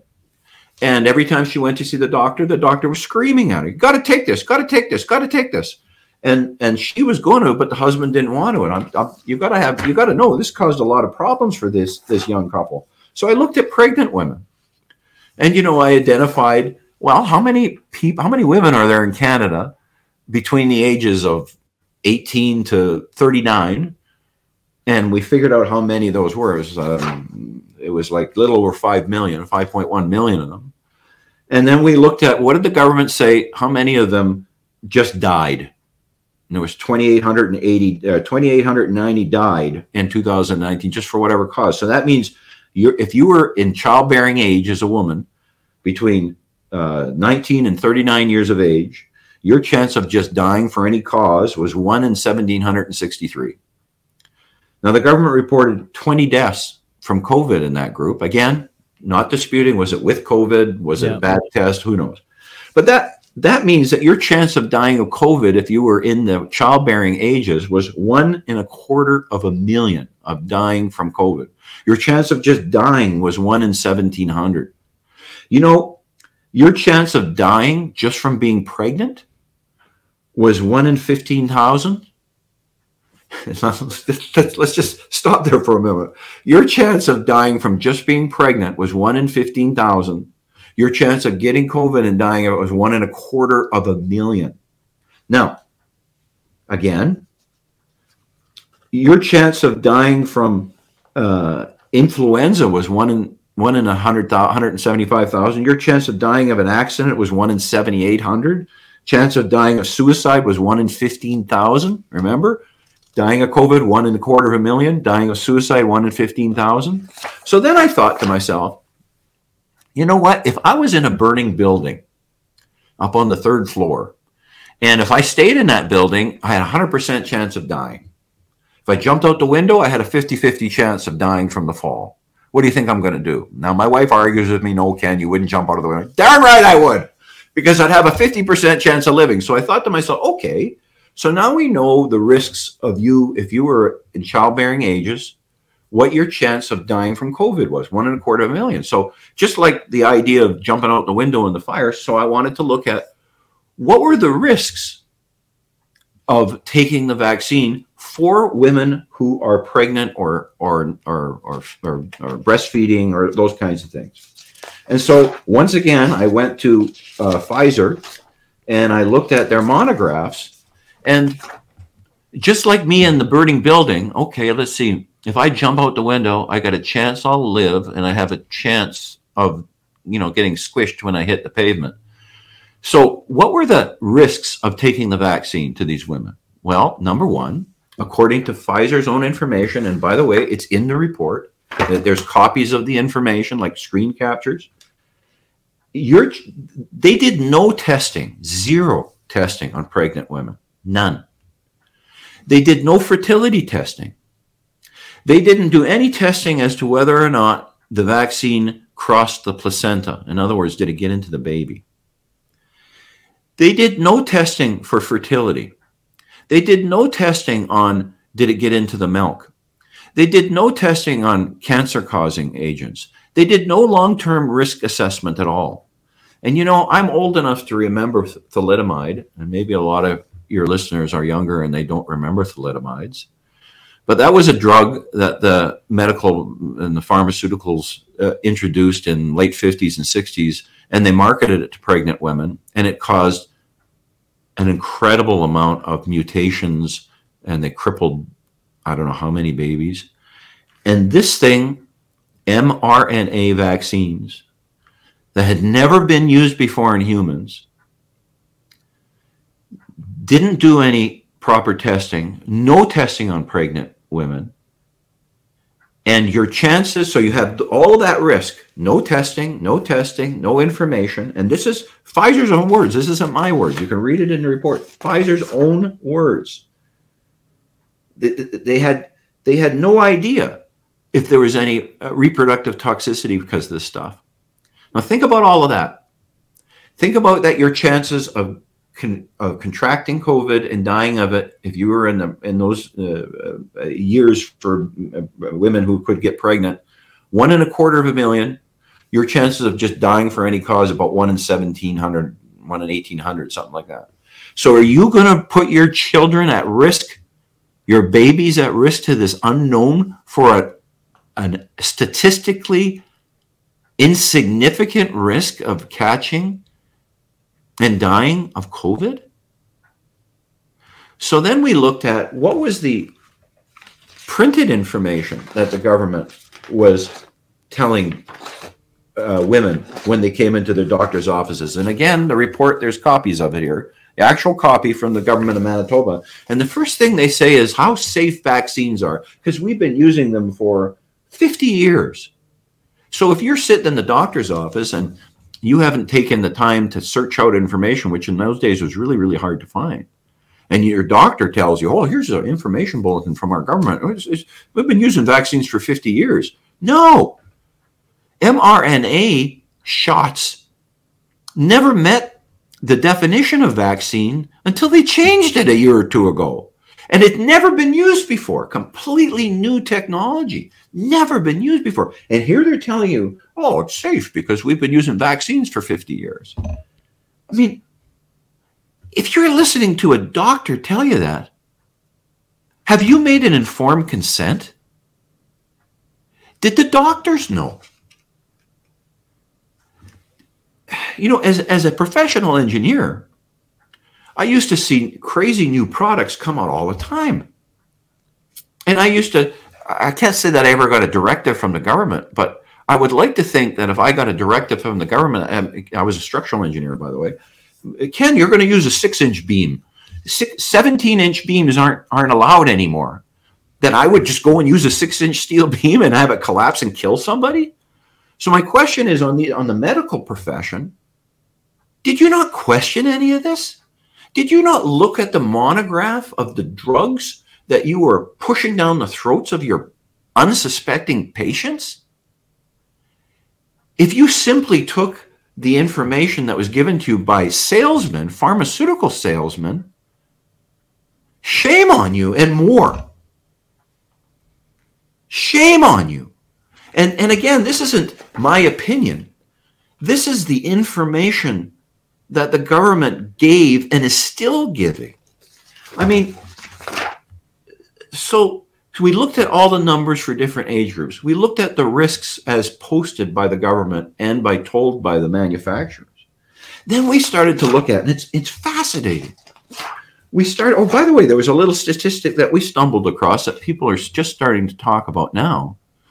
But the number of live births in Canada in 2020 as compared to 2019 went down by, I think the number was about 12,000. And yet no one questioned it. I don't know about Lloydminster, but I can tell you about Winnipeg in the wintertime. When we get a blizzard and people are stuck in a house for a day or two, we get a nine months later, we get a small baby boom. Now, the government locked these people in their houses for months, and a birth rate went down by 12,000 or so, and no one's questioning it. Not a single person? There is some talk coming out now, but this information was available back in 2020. Now, before I lose my train of thought, because you'll notice I do that several times, is the other thing people have asked me is, Ken, well, why haven't you analyzed the 2021 data yet? You know, we're in December of 2022, and you keep talking about 2020. Well, there's a whole bunch of reasons for that. First, 2020 is pretty good data because there were no vaccines available. Therefore, there was no um, clouding of the data because of vaccines or potential vaccine injuries. You know, the weakest people hadn't been exposed to it yet. So you would have expected the most mortalities in the first year that this tidal wave supposedly hit the country. Now, the last and most compelling reason why we haven't analyzed the 2021 data yet Statistics Canada hasn't released it. Now, wait a minute. 12 months after 2021, which is probably the statistics that were the most needed in this country's history, Statistics Canada in December of 2022 hasn't released it yet? Think about that. So then the next kind of part of this report is we started to look at the messaging that the government was using, and um, and um, I just want to let folks know that if you're intimidated, if you download this 89 page report and you're intimidated by it, don't be. We've created a series of 13 webcasts that are hosted by, I think the first four, I think we're up to 10. 10 have been released on our website right now under the webcast tab. And each one's about 20 to 30 minutes long. And they go through the report page, almost page by page, section by section, and actually explain to you. The, the, the webcast is called What That Means Is. and so they will tell you something the government said, and then they'll say, What that means is. The first show, two, four shows are hosted by Rosalie Drysdale, my wife, and, and Mr. Chris Riddell, who's a retired police officer the show the next four shows after that were hosted by myself and rosalie. And then the last series of uh, shows the last uh, four or five of them were three hosts myself rosalie and chris riddell. So very good it's a conversational type webcast very understandable you can follow along in the report. And you can but, find it on youtube. All you got to do is type it in. Type in the name yeah, and it's all there. We've only got two or three or four episodes on youtube because when we when we published I think it was episode five or four. YouTube gave us a strike and said they were going to take us off. So we just abandoned YouTube. And said hell with it. It's on Rumble. It's on. It's on our website. You go to our website, you see them all. It's on BitChute. It's on uh, Truth. It's on uh, hundred. You know, Ken, when you, uh, I mean, and you can keep going. Uh, the the stats. Uh, the the um, the other thing for people is you sent me uh, what do you call it? Is it? It's just like a 13 page document with some of the almost everything you're talking about, like broke down nice and easy pictures. Yeah. It just shows you everything. You're like, yeah, eh. we did. We did infographic pages. Thank you, infographic. Which are, which are uh, this is one, for instance, and it deals with what are your odds. And there's a series of these infographic pages all through the report. And on our website, when you go on the first page, you'll see a picture. You'll see this picture of the report right at the very big top. And right beside it, there's a series of yellow push buttons. And you push one, you'll download the report. You can push two, you download the appendices. You can push a button and it just downloads the infographic pages for you. There's another button you push, believe it or not. You download this little business card, and on the back you can print it out yourself. It's a double-sided print. There's a there's a QR code. You can scan that, and it'll download the report into your phone. You know, funny thing about these cards is thousands, tens of thousands have been handed out. You know, the, the, best story I heard about these is my wife was coming back from Edmonton. She was in Saskatchewan, and you know, my wife has a tendency to drive like the wind and the RCMP pulled her over. And she she charmed this fellow, but you know, he did his job and he gave her a ticket. And when he handed her the ticket, Rosalie reached down in her purse and she said to him, Officer, have you seen this? and she gave it to the RCMP officer. He thanked her for it and took it. so people are giving these out. You know, they print them, they got a pocket full of them, and they're somewhere and they just hand them out. Um, Ken, you, uh, maybe you maybe you maybe you talked about this uh, at, at, some point, but it it it uh, it's still stuck in my mind, and I can't remember if you talked about it or not. Um, what was your background into preparing reports? Like, uh, you know, the critic is going to be like, "Oh, who's this King guy, and what, why can he do a report?" And blah da da da da. You know, it's it's interesting because uh, the, out here in Alberta, I know two different guys, and I think the listener does too. Marty up north, and yep. Yakstack. Those are two guys who followed the Alberta data, uh, uh, still do, um, like just crazily close, and they could just talk about it at will. Um, your background, though, I think would be interesting for people to understand why uh, it um, lent a hand into building uh, such a report and why uh, you know it lends it credibility uh, amongst other things.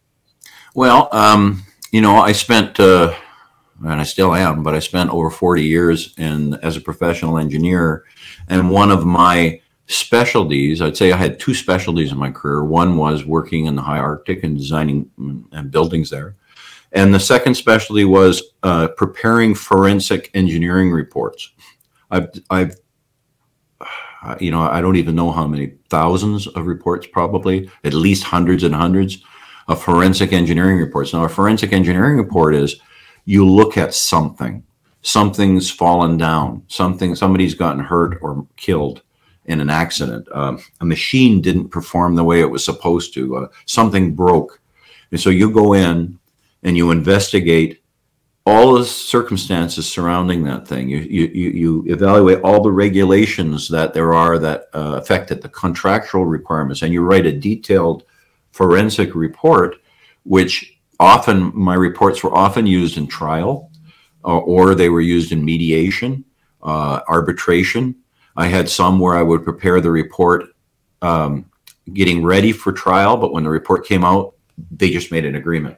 Um, so these would be very detailed technical reports and i would have to write them in a way that anyone could understand them you know because you're in if you're in a trial situation you know you you've got lawyers you've got judges you've got witnesses and from a vast variety of backgrounds and expertise and they would need to be able to understand it. So when you read one of my reports or hopefully this report um, you're not going to be inundated by giant $10 words you know you're going to you're going to have things explained to you in plain ordinary english and you're invited to go out and, and research it on your own. And there's a lot of the links for where all the information came from are there for you to go look at. Don't believe me. Yeah. Time for believing experts is over. You need to question everything. You need to look at everything. So that's kind of because we don't want to put your, your listeners to sleep. That's kind of no. I I don't think you're putting them to sleep. I, I to me, um, I just it's really interesting, right? You do forensic audits. You you look at you look at uh, uh, death in the workplace, essentially. Uh, yeah, and, and, or equipment failure or whatever. You, you and, and, then you go in and you look at all the facts and you try and build a report essentially. And I'm kind of putting words in your mouth, and I hope I'm doing. Uh, you're nodding you your head that, that I'm. But like, and then you put a report together that says this is kind of what happened. This is what it looks like. This is what the facts tell us. Blah blah blah. So when you when you're staring at uh, COVID 19, one of the cool things I think a lot of listeners did, and it was probably the best thing I ever did. And I, uh, so when they make fun of it, I laugh about it. I'm like, uh, and that is go do the research yourself, right? Because the one, the, the, the thing is, is like, it's on all the websites, right? You, Yeah. Not just Canada, United Yeah. States, Sweden, uh, blah blah blah blah. I can rattle them off, and then all the states had it, so you could do. You know, my wife's from Minneapolis or Minnesota, so I did Minnesota, I did North Dakota or South Dakota, sorry, because they uh, they were uh, left things wide open, and and then you start to see, oh, like it, it's it's like literally right there. This is basic math. You can just start doing it, and once you see that, I mean, reading or listening to Ken or reading his report is one thing. You start to do the things yourself, and it is the most eye-opening experience you you will ever get. In saying that, I'm glad you did what you did because for some people that's maybe the first step, or maybe that's the, the- all they needed, and they're just like, oh, boom, okay, this makes complete sense. Yeah. Uh, why is it? You know, um, I think uh, Mattias Desmet uh, talks about uh, you know the the psychosis and all, all those different things. But why why is it that you know you you talk about the simple stats? I think it was one in two hundred fifty thousand, or you know, and overall mortality was like one in fifteen thousand. It doesn't matter. You get the point. It's a ridiculously giant discrepancy in numbers, right? Percentages. Yes. Why is it that that doesn't translate to more of the population?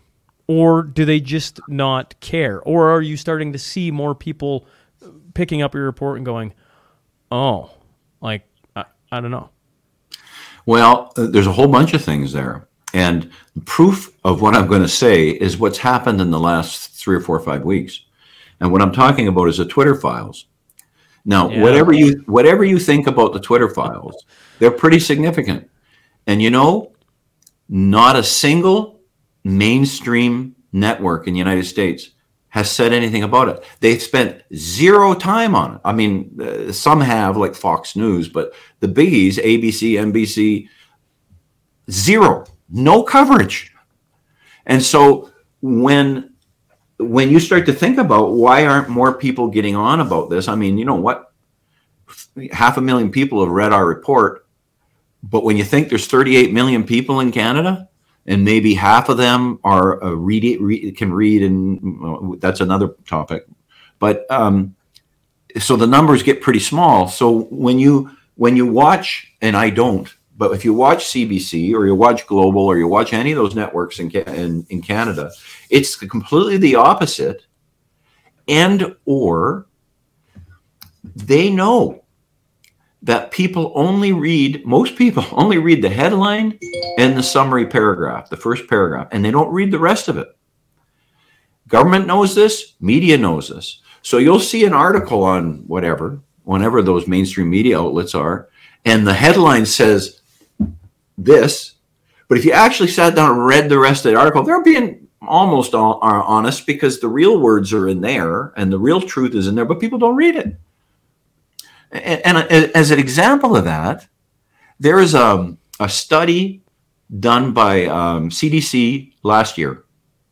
And the headline of the study, and I, this is in the report, and it's and it's, I believe it's on, it is in the webcast. But the headline of the report was, you know, good fitting masks are absolutely effective and essential, something like that. I, I'm going by my memory, but this and then there was a summary that they had done this great study and it proved that masks were effective and da da da da da. Okay, so that's the headline on the CDC report and the summary. But if you read the report, it told you that the study they did was only in operating rooms with doctors, trained doctors and nurses, and they and they properly fitted the masks and they only evaluated it in, in, in this professional situation and there really wasn't much effort to say that uh, uh, um, evidence to say it did anything except maybe stopping a some spittle coming from the doctor's mouth or blood splashing in the doctor. That was what it actually said. And then it went further to say in the in the body of the report well you know this can't be translated into uh, into the general public. And uh, you, you know you really shouldn't uh, think this doesn't have any bearing on someone who's wearing it for like eight hours, blah, blah, blah, blah, blah. So you actually read the report. This is what it said, but you read the headline and the summary. It said the complete opposite. And so when the CDC is doing that, when Health Canada is doing that, when when the the mainstream media, who are all being paid for by the, our government, so they're at. We talked about you know taking money before. I mean, which which mainstream media outlet was like a couple of weeks ago or a month ago begging for more billions of dollars from the government? I I, I hesitate to name one if I get it wrong, but there was someone out again with their hands out. I think it was Global, wasn't it? I, I, I wanted to say that, but I don't want to be sued by Global. I, I, think it was Global. I can't remember, but I mean, um, I just uh, you know I like how you stick to the facts. I I I, uh, I mean, it's just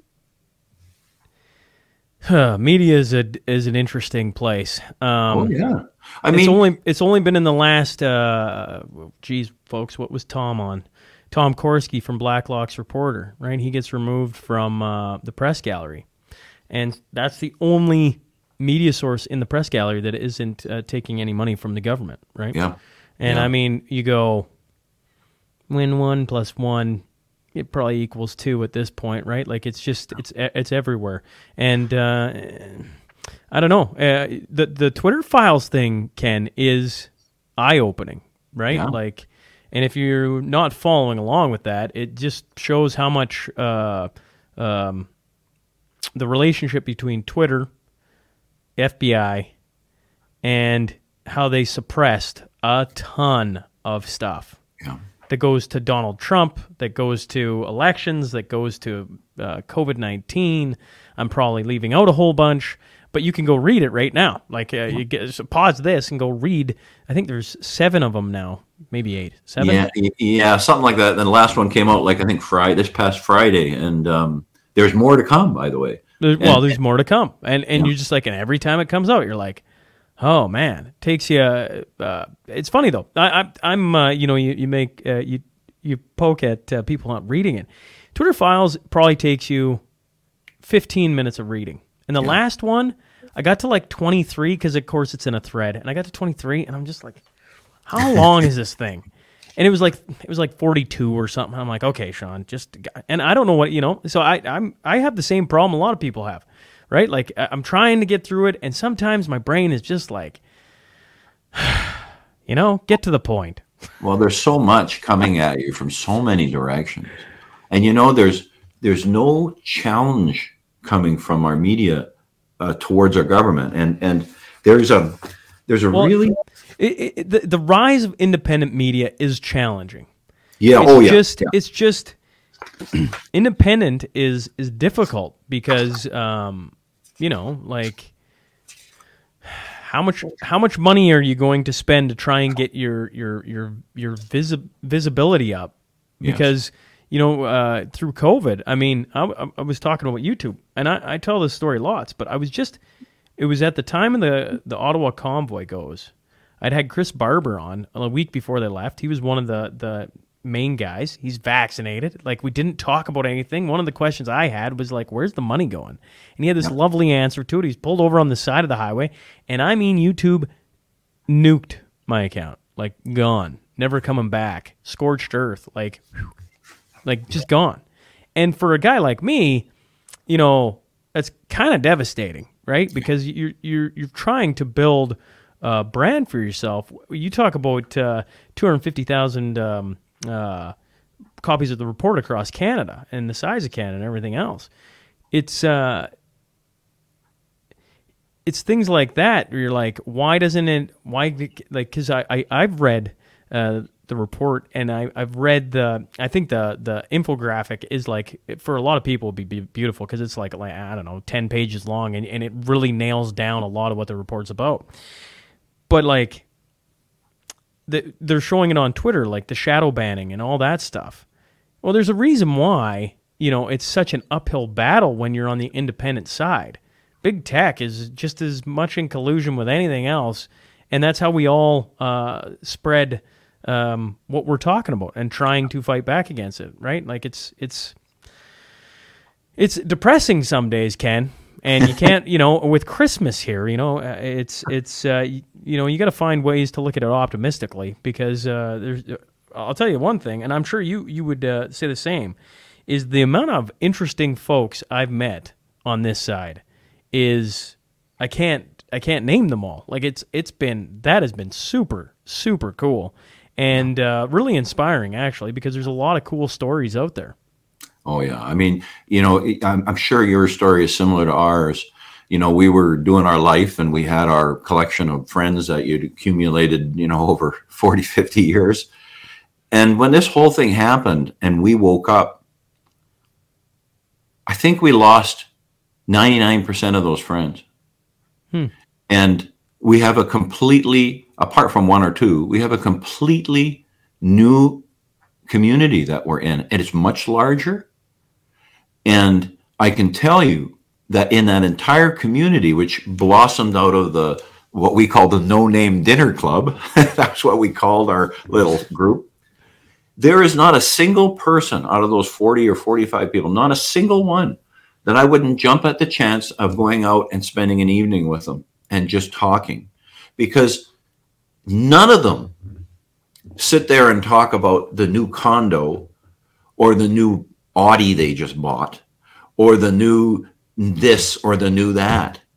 They talk about real things. They talk about their family. They talk about this country. They talk about things that are going wrong in this country. They don't have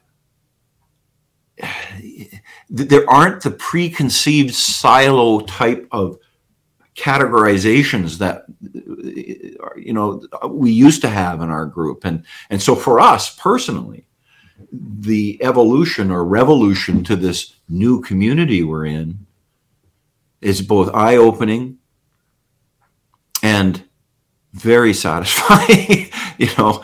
Uh, again we've got more community now than we've ever had. You know we're we're we, we're, we're a lot more people have reached out to us from across the country. You know you feel like you're part of something and and it's not just the nihilistic existence. So there there has been an upside for us too and I, I'm, I'm sure that's what you're referring to and what you've experienced. It's funny i've um i uh i would say the podcast had a huge I, I, I don't know. I actually you know there's been lots of people who listen from the start but in the start i was you know hockey players and sports stories and you know so I flipped a, a, ch- a, huge chunk of my audience. There's there's just no doubt about that. Uh, a lot of people were frustrated that I wouldn't stop talking about it, and haven't stopped talking about it, obviously. But I'm like, you know, at one point I was just like, you know, I'm going to talk about it until things change, because I mean, like, we can't act like this isn't going on when it so clearly is. Um, but personally, I, it's funny, Ken. I've been able to. I don't know. Maybe I'm. Maybe I'm. I, I don't know. I personally, I've been able to keep my friends, my friends, and certainly add in a few more, but it hasn't been uh, quite a jettison of what I had there before. And I don't know if that's my wife. I don't know if that's my family and friends. I, I actually don't. I actually don't know. But we had a, you know, I always bring this up often. We had a book club we started in 2018. There was five men, so me, two brothers, and then uh, and then two friends, and that really became uh, through all of this podcast formed out of it. It's the reason I started it uh, before COVID had hit. It was 2019 when I started. It'll be four years here in February, and um, that uh, little group uh, debated this right from the start, and we were not all on the same page. We're, we never are, and I don't think that's uh, uh, well. I, I think that's a good thing. I think it's good to have differing opinions yelling at each other, and believe me, there was some tense times in there. But it was an it was an outlet that I don't think a lot of people had. You know, you talk about how long you had until the no name uh, dinner group formed.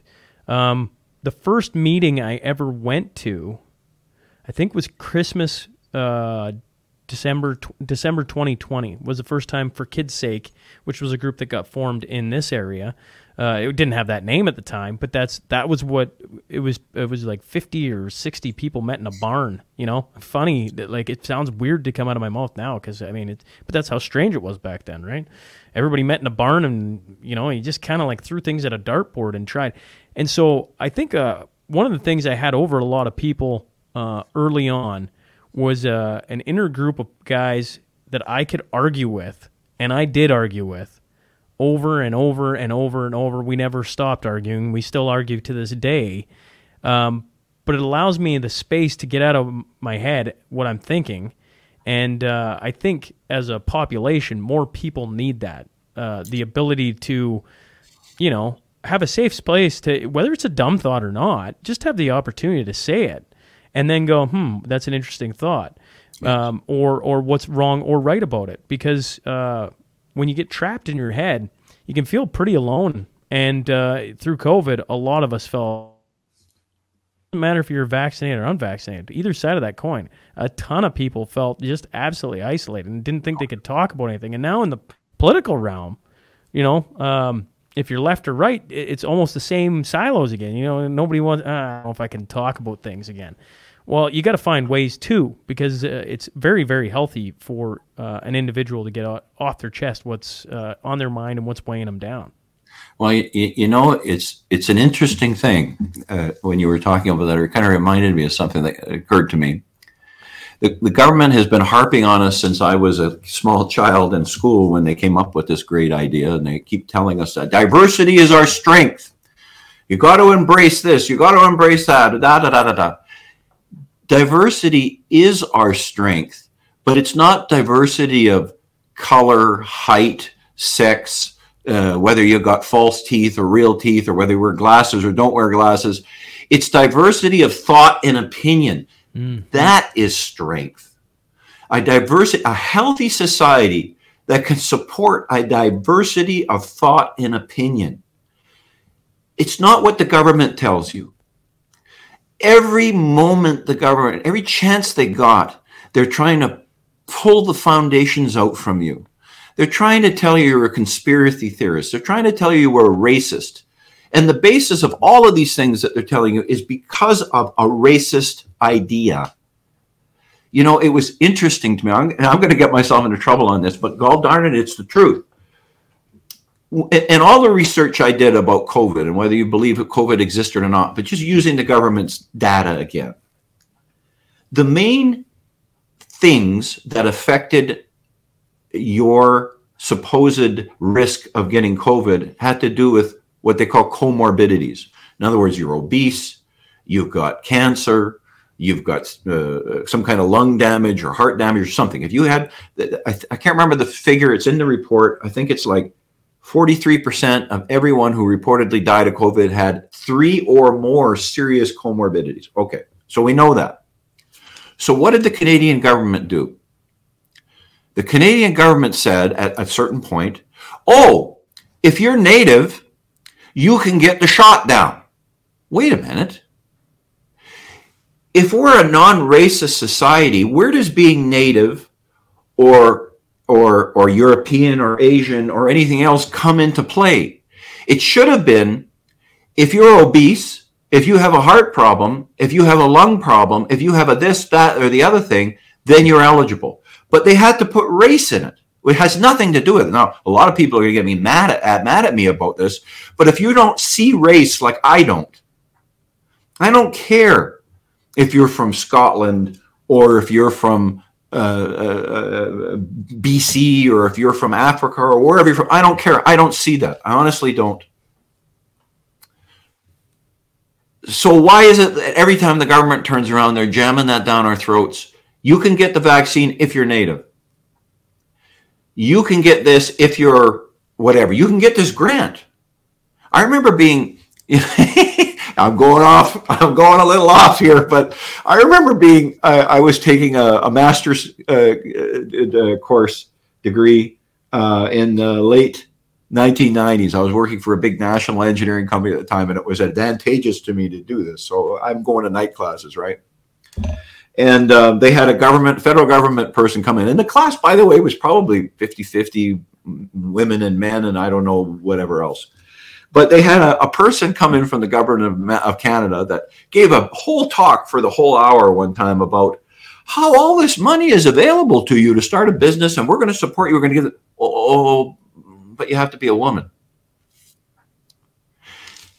Did i not pay taxes as a man all my life and for my family? Why is it that I'm being put at a disadvantage now and going forward for supposedly crimes of the past? which and, and, all of the data and stuff they talk about with regard to, and I'm getting controversial here, is, in my opinion, crap. There hasn't. It's not that there hasn't been people of either sex that have been discriminated against or hurt or found themselves in a bad position at some time or other. We all have. I don't care if you're Scottish, Polish, Italian, Nigerian. It doesn't matter. We've all. You cannot look. I challenge you to look at a single group of people in this society on this planet who haven't been subject to something slavery my own people came from scotland uh, uh, because of what was called the clearances and most people don't even know what that is but the, the, overlords were throwing people off the land they were starving to death that's why there were so many scottish people came to canada particularly in manitoba i digress again but my point is is that every time the government can they throw race or something in it at the same time saying diversity is our strength but then they're telling you what a terrible person you are because you see race and all these other things and we don't. The average canadian doesn't. But the government's even using that to pull your supports out from you. You, you can't be certain. You're you know it's like i told somebody the other day you know if i come up to you and i just give you a push on your chest chances are you're going to laugh at me or say what the heck are you doing but if i make you stand on one leg or on your hand and I give you a push, guess what? You're falling down. And that's what the governments are doing to us. Oh, you terrible racist. You don't want to have this or that in your schools. Well, you're you're a racist, you're an anti this or ism that or something like that. You know what? I don't care what you do in your own house. I don't care what you do in your own bedroom. Just don't make me do it. Don't make eh, you know, eh, I hate to quote this guy because I have such disdain for him and his family. But Pierre Trudeau said, the government has no place in your bedroom. And that's still true today. That's uh, uh, a, a euphemism. Eh, he was talking specifically, but it's a euphemism for everything. I don't care what religion you are. I don't care what color you are. I don't care. I, care if you're a good person. I care if you're support, you're working hard for Canada and your family. I care that you're part of our community. I don't care what language you speak. But the government's using that against folks and they're falling for it over and over again. Sorry, went off on a tangent. no, it's quite all right. Um, I was having a conversation with a comedian who was in, in town. Um, this is the start of December, and he was talking about uh, um, quotas uh, for comedy shows. Uh, you know, uh, they can only have so many white uh, comedians. And I was saying to him, man, that's a really He's like, ah, no, you know, it's just, it's, you know, it's just the business. And I was like, oh, that's pretty messed up. I'm, I'm like, I, I, I understand what they're trying to do, but if I'm in the audience, I want the five funniest people at the show. I don't care. I do not care. And if that's five women, so be it. Uh, but you know, like in our country, we, uh, well, actually, uh, what I and then what I said to him, I said, it's funny when on this podcast in the first 150 episodes I did, I would say it was majority men, white, whatever. And I was talking about sports, but in general, hockey. And you know, a, a couple times I was asked if I ever had women on, and there was a couple underlying things there, and I was, you know, I, I was like, well, I'm not trying to be, you know, whatever. It was like I want the best from like a 99 point whatever percent sport that is white that is, you know, older men now that have the great stories because they can talk about times that, you know, truly hockey was legendary, uh, amongst other things. And what I was saying to him was, and now that I've I've switched to current events, and I look for like good stories and people with heads on their shoulders, I've never been more diverse in my in my life. Um, you look for the best, you're gonna find people that come from all backgrounds, all walks of life, all skin colors, all races, uh, both genders. I had a stretch where I did like six women in a row because they're they're talking about stuff. Yeah. And I'm like, to me, that's you get out of the way. You try and you try and uh, um, uh, you know uh, go back to comedians. You try and like, no, we need to have one who's black, one who's native, uh, two white guys, and a female or whatever it is. And I feel like maybe it could be great. Maybe maybe it is great. But I also go, there's going to be some really good comedians that people probably don't get to hear from because they fit into a, a category that uh, is full, you know, and that could actually work. That could actually work against uh, a black comedian? Because what if there's like two really, you know, there's Dave Chappelle, and then there's, you know, and somebody's somebody somewhere is going, and then there's the next guy. I can't think of him, but you, you get the point. Uh, I do. Uh, like, I would gladly go see whatever the show is. I just want it to be funny. I don't Yeah. want it to be well. We're we're we're. Anyways, I you know, You know- uh, you know what? I'm- thought. I'm an absolutist about that. Racism's racism. It doesn't matter what the color of your skin is. It's not okay to discount a resume from uh, an Asian person or a white person or something because you're looking for a certain color. That's racism, period. I'm old enough to remember in the early 60s, after the Americans passed the Civil Rights Act, then they instituted this um, policy of uh, what they call they always they always give cool names for stuff affirmative action. And the premise behind affirmative action was we know it's racist. We know that when we get 10 resumes and we have to specially consider certain ones because of their race by definition that's racism. But we're only going to do it for a short time don't worry. It'll only be for a couple of years so we can get the things moving well, 60 years later, or 50, somebody out there smart is going to do the arithmetic and say, oh, no, it's 55. But 55 or half a century later, we're doing that and accelerating it. But we just changed the names to things. We've changed segregated to safe space. you know, we put different names on it. It- The Americans are the best at this. You know, they passed the most insane legislation, but they put a cool name on it, like um, after 9-11 you know they they implemented a whole new uh, alphabet agency and they instituted a whole bunch of spying and restrictions against their own people. They called it the patriot act. They didn't call it we're going to spy on you and and follow your phone and everything else act. No no and, and it goes on to this day. They just passed another one. I just trying to think of what the name of the anti-inflation act and it's the complete opposite and and Canada doesn't do that. I mean, we we call it you know C nineteen or C twenty one or whatever, Yeah. but it, they just change the name of things, and people think it's okay. Racism is racism. The definition of racism is is that you consider an a, a intrinsic quality of somebody in the, the, the in the analysis. Like you, it's not just their skill set, their merit. It's something else you consider as well, and that's by definition racism. And the government is doing it to us every single day, and they're pointing the finger at you, and they're pointing the finger at me, and they're calling us the racist. And we're so against that. I, I, I tell you, it's it's their big inoculator. They inoculates government inoculates himself against any criticism. Oh, you can't say that because you're a racist. And and P- Canadians are so against racism. It's in our blood. It's in our DNA that we just shirk back from that. We shut up because it's so abhorrent to us to be called a racist. Well, I'm a racist. Come on, and they know this. You know, just like they know you only read the headline, folks. they know if they call you a racist that you're going to back off and you're going to because it's so abhorrent to you. And we've got to get over that. Well, I've really enjoyed sitting with you, uh, Ken. Um, before I let you out of here, we got to do the Crude Master final question. And uh, shout out to Heath and Tracy McDonald, who've supported the podcast since the very beginning.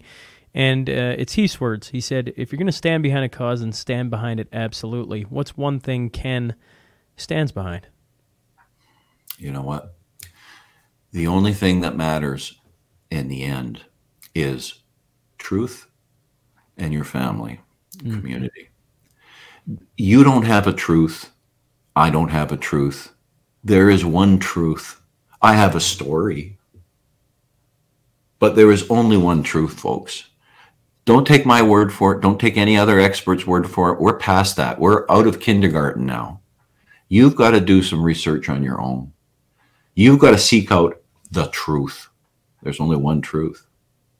There's not a different truth for Shaun. There's not a different truth for you. There's a different experience. There's a different story, but there's only one truth. So to me, you're absolutely right. Stand behind your position, 100%. Research your position. And if you find something that causes you to change, that's the truth, then you go that way. Well, I appreciate you uh, giving me time today, Ken. Uh, I always enjoy meeting new people, and you have not been a letdown uh, at all. Well, I hope my meanderings didn't go too far afield. I think that comes with the color here. I'll get into trouble about that too.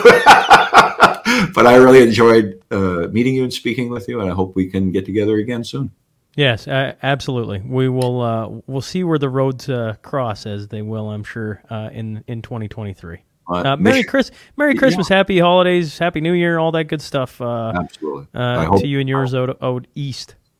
I hope you and your, you know, being in Manitoba, I'm not used to being called out east. But, I know. But you know, Merry Christmas to you. I hope you have a great and peaceful Christmas, I, I and your family, uh, and that you take the time to enjoy them because, again, that's one of the absolutes. That's one of the truths of our existence. Thanks, Ken.